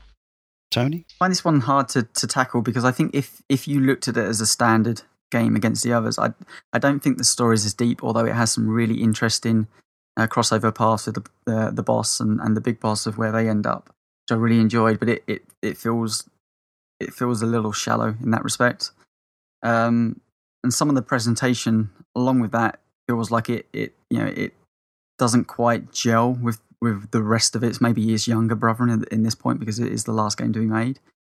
But taken out of that, which I think you have to, because you know you know need to know where its roots are. Um, I don't think like that stuff there was in, in clearly important, because they had, I think they had to include some story elements and stuff. But the actual more complex meta game stuff, which I wasn't expecting to be in this game, really, really actually took over me. Um, It plays well into the gameplay. Like it, it misses some stuff, like you can't crawl um, and you can't like hide people in lockers. So sometimes the gameplay feels a little bit basic. But the amount of depth that you have from the extra ops and um, you know replaying the story missions, going trying to find parts and stuff like that. In some respects, it's almost the most accessible I feel like any Metal Gear game has been, because you can actually learn a lot of the more basic stuff and and then progress. And you know if you put the time in. You'll be set for any other Metal Gear that you attempt later on, because I think it has most of that basic stuff. I think it does a good job of introducing you to that. But at the same time, it's probably the most complex any Metal Gear game has been, because it has all that extra stuff. So it's a real diverse title, and one I'm really thankful I actually got round to playing, because to be honest, it probably would have just been left on an H D collection, and I would have finally played free and probably been happy about it. So uh, yeah, I, I really took a lot from it, and the fact that you could play through it co-op, which is quite a big deal, to be honest. Um, I had a really good time with that, so thoroughly recommended for me if you can. Um, and you, you've got a group of people that you know you can play this with. I'd recommend it, maybe doing it that way than than tackling it single player, because I think you get a lot more more enjoyment from that. But uh, yeah, like everyone else has said, yeah, I fully recommend this game. Really, really good. Just, just really quickly on that, we haven't actually mentioned versus ops either. I was just either. about to say exactly the same thing. There's a whole, apart from the uh, hundred and plus hours of uh, single player game, there's actually a, a never-ending versus mode as well. If people continue to play it, uh, Paul, you put any anyone put any time into this? Yeah, versus ops is really good actually. Very kind of stripped back. It's all the maps that you've encountered, obviously. But you unlock maps as you play through the game, don't you? Uh, by doing missions, it's quite, it says quite often after you've done an extra op, you can now play this map in versus ops. Yeah, and, and some of the fatigues and stuff you can only use in extra ops, but yeah. uh, sorry, mm. versus ops. Mm. Um, but it's basically six players lobby. You know, you can you can set it up as two v two or red versus blue, and there's only three modes. There's team, there's deathmatch, team deathmatch, um, a kind of base capture the base type thing, and essentially capture the flag is the other one. Capture the Kitzel. Okay. Yeah, it's hard to know, um, you know, how long this will have a community for online, although now that Metal Gear Online has been terminated, maybe some of those people have moved over to Peace Walker Online if they're absolutely insane Metal Gear heads. Uh, there were not loads and loads of people on when I looked the other day, but there were some. You could get a game. So, and again, you know, you only need a few friends with it to, to play online, so... Yeah, crikey, as if there wasn't enough to do with this game. Uh, this game, for me, has been one of the most pleasant surprises of the year, because I was expecting a short, not particularly inspiring game, and I got a, a long, really cool game that I really enjoy. And the fact that you are building Outer Heaven and the original Metal Gear, and you are becoming the antagonist of nineteen eighty-seven's Metal Gear is really cool to me. I think it would have been even cooler if I'd been somebody who played Metal Gear one at the time on the M S X. So if there was, if this was like uh, the precursor to a franchise that I've been invested in since the eighties, I think that would have been an even more mm. amazing. Um, I like the fact that this is a game you can play on a number of levels. You can just rattle through the main story in a relatively brief sort of seventeen hours. You could do twice that much and get the proper ending and do more of the extras as well, or you can do as Paul here has done and play for one hundred plus hours, well over one hundred hours, to try and complete every single thing, unlock everything, find every secret, see every Easter egg. There is a ton of stuff to do and see in this game. I spent several hours this afternoon just listening to the briefing files on tape. There is hours and hours of voice acting in this game, as well as everything else. Um, But a little fly in the ointment for me has to be the depiction of female characters in Kojima games once again. And particularly, I think this has the most offensive example in the case of one of the uh, extra ops is date with Paz, as we mentioned. For sexual equality's sake, that you can also go on a date with Kaz. Um, I haven't un- actually unlocked that one yet, I don't think. Um, the date with Paz, the standard version, is sort of just the usual mildly sexist and patronizing, um, in that you take her photo and make her pose, and... and you put a tuxedo on and you say sweet nothings to her and talk to her, and eventually she'll get in a box with you and hearts will appear. And it's kind of, it's very cheesy, sort of, you know, typically sort of like a, you know, sort of dating sim with a box in it, uh, a bit naff and a bit, a bit sexist, but nothing you could call misogynistic probably. Um, however, there's another version of this date. Uh, I don't know exactly how you unlock this version, but I know that it's possible. And I suppose there's the argument that this is all optional, but there's a lot of this this stuff is in the game. Paz appears pretty much every time she appears, and for the most of the part, most of the part of the game, you believe she's a sixteen-year-old girl. That turns out not to be true. She's she's about nineteen, so uh, hey, she's fair game for anything, right? Uh, The first time you see her in a cutscene, you're invited to zoom in. And of course, being a gamer, you press the zoom in button when prompted and you see her bra and panties.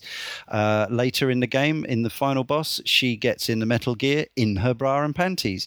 And in the extra version of this E X uh, extra ops date, she's in her bra and panties. And if you want to fail the date, uh, now, again, you don't have to do any of this.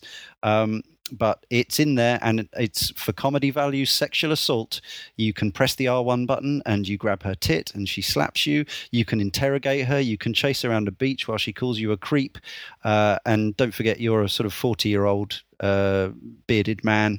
Um, it's really fucking weird and creepy and quite offensive, and I don't much care for it. And it's kind of a shame because... it's such a hang-up. All the games there. Mm-hmm. Like this we is keep, the we worst keep example. To come this back is to the, it. This is it's... easily. If you watch the video of people going through what? The interrogation of Paz, where she's in her pants, you're in your you're in your boxers or whatever. You kick her. You kick her in the shins, grab her by the throat, and threaten her with an electric prod to make her tell you that she's robbed the canteen of some rations. It's re- in what? It's just. Oh, I'm... I mean, I'm no point condoning that at all. I'm saying it's nice. a it's a major issue that has plagued the entirety of the series up to this point. It's ridiculous. Yeah. Like it, it, there is no. Once again, you know, we were saying this earlier. Like for me, um, Metal Gear Solid three and the Eva scene about you know, zooming into her breast mm. and then what is potentially a strong female character is completely um, derailed, I guess, is but lack of a better word, that, like, because she constantly always has a breast she, out. Well, th- th- I'm less uncomfortable with that, and maybe I shouldn't be, but I am less uncomfortable with that because she's encouraging she's it. Could, yeah. Uh, whereas in in this particular date scene, uh, you've got this very very small bone china like uh, sort of jailbaitish sort of woman, regardless oh, of what age she's yeah. supposed to be, and you are chasing her around. It's it's like you know it's. It's like Benny Hill, only with more threat. It's, uh, it's you don't have to chase around. I think, I think that's a bit of a saving grace. You can, But the choice it's, is it's yours true. to chase her. She runs away from it. If you go in on that date with, I'm not. True. I'm not justifying this at all. I think it's. I think it's really shit. I, I don't think it's a. It's the it's comedy sexual issue. assault I just that, think that I have the most problem with. Yeah, you don't no, have to chase yeah. her. It's true. I, I think that's really. I think it's just badly done. I think it's shit, essentially. But you don't have. She does when you go in on your with your trunks. She does run away from you. She does. And and she she runs out of the level. But then, but then again, you know, this is classically fucked up. You'll chase her. She'll say, "Get away from me, you creep!" And then she'll turn around and say, "Actually, you do have You've a rather a nice, nice body." body. Yeah, really, that's bizarre. Really that, fucking creepy. Yeah, I, I think I, it's done really badly. And I the fact that she has terrible. umpteen built-in scripted responses that Tara Strong in the English version recorded for, you know, like "Get off me," "Stop it," "You're hurting me," and all this stuff. It's really not very nice. I, I guess for me, uh, like I, I don't know. I haven't done this, well, so I haven't done you know, it. I've only watched the video. I'd just like to um, say. I, I guess, like I guess, like it's hidden away in a, an, an extra ops. It doesn't make it any worse or better, but the, for me, the either thing is because it undermines her as a main character of the of the series. Well, you could say that I, about I, Paz as well. Kind of, well, at the very end, that, the one where she's in a mech dressed in her underwear makes no sense no. whatsoever. But, and yes, James, I know it's hot in there through our well, conversation but, earlier, but, but that, that that's the that's the. That's supposed to be the reason if that it's happening, rationale, but, but let's face rationale. it, me, me, me as much as anyone else here, I have severe problems with some of the the the possibly optional, but is it really optional when they tell you to press R one and then yeah. it zooms mm-hmm. in and it's a screen prompt. We're prompt mm-hmm. we we're trained to follow well, Q T S as, prompts, and uh, do especially it. as um, in a lot of those cutscenes, if you don't follow the screen prompt, you get marks taken off you in in your ranking. So. Yeah. It's a it's um, a complete swizz. I mean, it is optional, but you don't know that. Yeah, what I would say is there's attempts to explain it, and there's there, and it's certainly I think in the case of that Paz date uh, extra op mission, I think the intent is supposed to be humorous, but it's about as far from humorous as I could imagine. I don't th- I don't find yeah. anything particularly like, funny about it. In every Jackie Chan movie, you know, he always does that comedy thing where. He's he's trying to protect them, but he accidentally grabs her breast. He makes this really ridiculous face, so, and then they slap him. It's a it's a total Jackie Chan thing. Mm. But um, my yeah. problem with that is she was up until that point, and before she betrayed you, she was acting like such an innocent, yeah, like just a, a angelic yeah. young young girl. Even she was acting kind of younger than sixteen. Yeah, you know? Definitely. She was like, yeah. butter wouldn't melt. You know, she was totally innocent. Mm-hmm. Yeah. Um, and the bit where you, you, you grab her breath, you can do that when she's wearing her, her full uniform. You know, mm. it's not just in the pants, but yeah. and then she, she does slap you and she does knock you out. It's it's shit, and it really there's no place being there. It's not even. And regardless funny, of like, what age she's supposed to be, whether it's twelve or forty-two, like uh-huh. just grabbing a woman's yeah. tit uninvited is is uh, sexual assault. No, well, once totally again, like this so this doesn't weird. make it right. But once is it just lost in cultural translation again? Yeah, they, they, so. it doesn't. It doesn't that, excuse see, that it. That sounds like, rather like you say that the Japanese have uh, enjoyed it and, and are okay with sexual assault. Well, no, I'm not. But part of their culture, uh, see that whatever way I, I yeah, word that, you're correct. I, I, I think Leon's right. There is an we, underlining we to, current yeah. to enjoying weird. The, the thing with, with Ava, the difference is, is, I said that she was older, and it is slightly that she's older. It's slightly more acceptable, but you don't you don't grope her. You just you mm-hmm. leer. Mm. And she has got them on show. Do you know what I mean? She's got her. She's got her outfit. It is different, down, and she's I got her, her her silver bikini on. I mean, the fact that she's got that in the first place is different. But you are just leering. You don't grope, and she is a quite a strong sexual kind of person. That's part of her persona. And there's the whole Bond thing going on in that game, yeah. and, and she's a vamp. She's yeah. a femme fatale. It it is the context is different. Like the B B C or Absolutely. the B B F C always talk about context, and the context of the date in Peace Walker is just. Not in any way a justification for Snake's behaviour. On the flip side, the Kaz one's really funny, and that's I right. much prefer that because is it not homophobic can... at all? Homophobic? No, not not in the slightest. Is it? It's a t- yeah, pro homoerotic, pro homo. Pro yeah, definitely. Um, cool. You like you, you grab him, um, you C Q C him, you have a fight with him, you knock him out, oh. and when he wakes up, he goes oh, and he gets a love heart above his head. So clearly, he you know he likes a bit of rough. And, okay. you know, he goes in the love box with you. As long as it's consensual, it's fine. That's the issue is where it's not. Absolutely. Yeah, you know. Um, yeah, it's just a, it's, it's frustrating just a, because yeah. they're, they're two just, I mean, in particular this game, those scenes could be taken out and have no impact well, whatsoever it. on this. Yeah. But, but I mean, I think it's most egregious here, but that's kind of the issue I have with a lot of what we've talked about and what you guys have talked about in other games, and it will come up again in Metal Gear Solid four. I think for the sake of buttoning up a shirt on the front of a female character, it, it, would it really kill the atmosphere of the game to do that? I, you know, in the next game, Leon, you'll see what I mean. Sure. Yeah, I mean, oh, uh, right. I there's particular now, yeah. examples that are bad about two particular characters that have no business beha- or uh, yeah. being, well. When you think about, well, for me, a lot of the most attractive uh, video game characters, not that I'm the sort of person who masturbates over video game characters, but uh, people like Jade from Beyond Good and Evil and Alex yeah. from Half-Life two, these are it's not about women the with, character, these are not it's women not about, with their tits yeah. out. You know, they're women wearing yeah. jeans and trainers and, and, and just being human beings rather than objects. And I, re, you know, I don't, I'm not pro censorship. I don't, I didn't like it in the days when J R P Gs used to routinely get, you know, bars turned into coffee shops and prostitutes turned into flower sellers and all that kind of thing.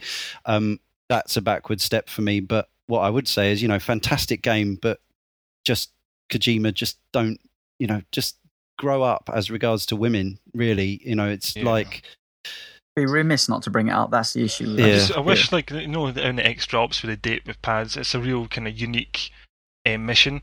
It, it wasn't that just like a fantastic opportunity to like maybe delve into some of the stuff that the the um the diaries dealt with, the mission briefings, yeah, the audio logs is the word I'm looking for. The why looking for. Why not make it a chance for Snake to, to literally get to know Paz better. Exactly. Or in, any in other the, member. In the actual literal term of that phrase, you know. Yeah, or or maybe Cecile get to know her a bit better. Or yeah, yeah, why not? Di- yeah. Divulge some more of her, her personality, which is, for me, is a huge strength of the game, is those audio logs, as I've said, you know. Mm. She comes across as a, a very interesting, conflicted, uh, complex character, just racked with guilt and, and complex emotions and, and conflicting emotions, you know, about what she wants to do and what's, and she's maturing and getting to know the people in Mother Base and whatnot. I think that was a really good opportunity to do that. But what you're given with is meeting her on the beach yeah. and taking pictures of her as she poses for you.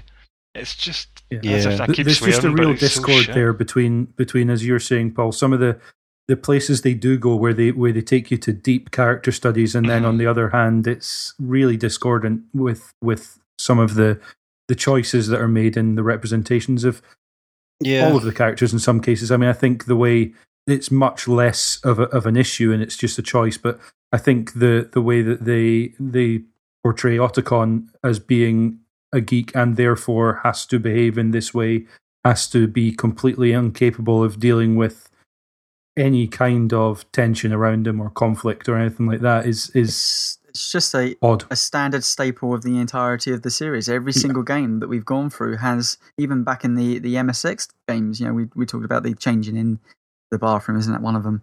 Like there was yeah. there was instances right the way back to the very start of this this kind of humor, cultural humor, whatever it may be, and it it, it certainly has sat awkward with us every single yeah. podcast. And it was done. easier, like you know, think it, the the fact that the graphics are, are getting better doesn't help in a way, because these things within eight-bit form can be, you know, it's easier to kind of gloss over the, the actual content because it's it's something so it's almost abstract. Whereas when you've got a sort of sort of fairly high definition. Uh, yeah. pubescent girl on your screen in her bra and pants, is like, oh please. It was it, it was it was really awkward, wasn't it? And I found it as yeah. I was saying how she was acting up until then. You know, she's in the helicopter and she, the condensation. She's drawn the the C N D sign. Mm. You know, and she's all wistful looking. She's all innocent, and you're like, she represented the people. You know, the innocents, the, the people who aren't yeah, warmongers. Exactly, yeah. the ones like dying uh, dying for peace. The one baying for it. You know, mm. who are really wanting a peaceful resolution to conflict, and she was so innocent and young, and, and then yeah, to like act all weird, and then to see her, it's just a wee skinny frame, and and the way she runs is just so so infantile, you know, and it's yeah, it's so awkward, it's so tactless. It's not even, again, for me, if it was Ava or someone, and it was kind of reciprocated, she was a bit of a, a sexual predator herself, you know. Mm. She used that in in three. She mm. she bedded Snake essentially, and then. and then flew flew the coop, you know, before he'd woken up. She was a bit, she was sexually yeah. a strong, progressive show, character. We've, we've forgiven a certain amount of crassness from both Kojima and uh, Suda fifty-one Um, but I think this is the first time where I've, rather than just feeling like it's a topic that we ought to raise because it's slightly dubious, this was the first time where I like I really want to talk about this because this was a step too far. Yeah, it's embarrassing. Yeah, what would you line. do if, if your if your partner had walked in on you, you know, when you were playing that mission? You'd feel as if you'd been caught with your trousers down, you know? Yeah. You'd be caught as if, oh my God, this is so humiliating. I mean, I, my my partner's very sort of blasé about that stuff, and Um, she probably would have been kind of like, what the fuck are you playing? But um, but I think uh, other partners I've had in the past would not have been so lenient. Oh, no, absolutely, same here. But I was meaning more, what, how would you feel? As in how they, can, how they would look at you playing that kind of game. How would you feel? Would you feel comfortable yeah. showing that? Mm. You wouldn't, you know, nah. so why why put it in? It's daft. So yeah, it's a great game though. But, uh... yeah, it's a, it's a bum note to leave it on, but it, it's a It's a topic we all wanted to bring up in this show, and it's just this seemed to be the right place, even weirdly after the wrap. It's an amazing game, but it's certainly not without low points. You know, no, the Zadornov no. missions and, and that extra op as well. But yeah. uh, it yeah. would be a shame to, to think of those I, things. I think, and not yeah, the, I think I think the, the note to leave it on though, Paul, is what you were saying, that in what seemed to be otherwise completely sort of additional content, like the the data files and the briefing tapes, there is so much depth to be found to a character that doesn't necessarily have the chance to show that depth in the game. The fact that they put all that stuff in, that's what this game's about, that they put in the attention to detail and really thought about how to make a game that gives so much. Mm-hmm.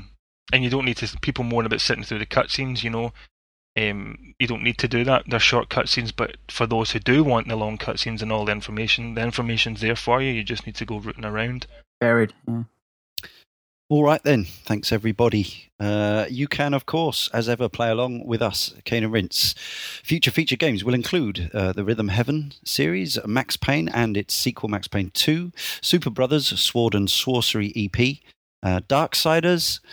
Then Paul Rooney will be back for Metal Gear Solid four, Guns of the Patriots. Uh, after that, we're doing Borderlands and uh, M C V stroke Game Burst. James Batchelor is going to join us for that one. And that will mark the end of Volume one of Cane and Rinse. But we'll be back very soon after with Volume two, starting with Mirror's Edge. Then our new series commences with Half-Life.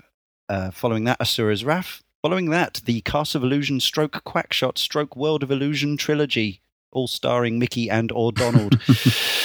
Then it's Syndicate, this year's model. Uh, then Half-Life two. Then Cave Story. Or Cave Story Plus, whichever one you want to play.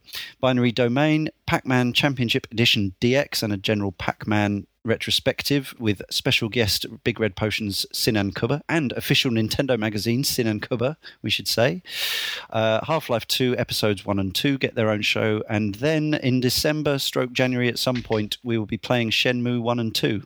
I've had those games since they came out, and I've not finished them, so that's a good thing. The... Will you be playing them on the Dreamcast? Yes, I will, yes. It's the only way to play Shenmue one, because it True. doesn't exist on anything else yet. H D version still strongly rumoured. Uh, the month-by-month schedule can be found on the blog. Jay Taylor is working hard on that, as well as the site generally. Massive thanks to Jay for everything he's been doing and editing this show. I'll shut up, Tony. And, of course, the blog can be found at w w w dot cane and rinse dot com. There you can also find quick rinse videos on the blog, uh, and also go to our YouTube channel. Uh, we can be found on Twitter at Cane and Rinse. We have a Facebook page, which is facebook.com forward slash Cane and Rinse. And of course, you can email us at caneandrinse at gmail.com.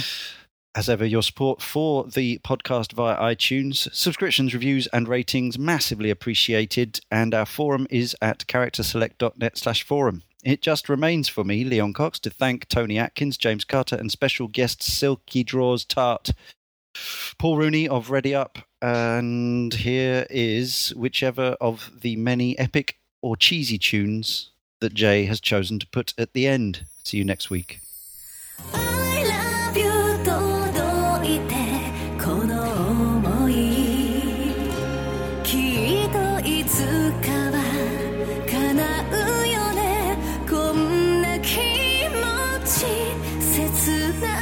Thank you.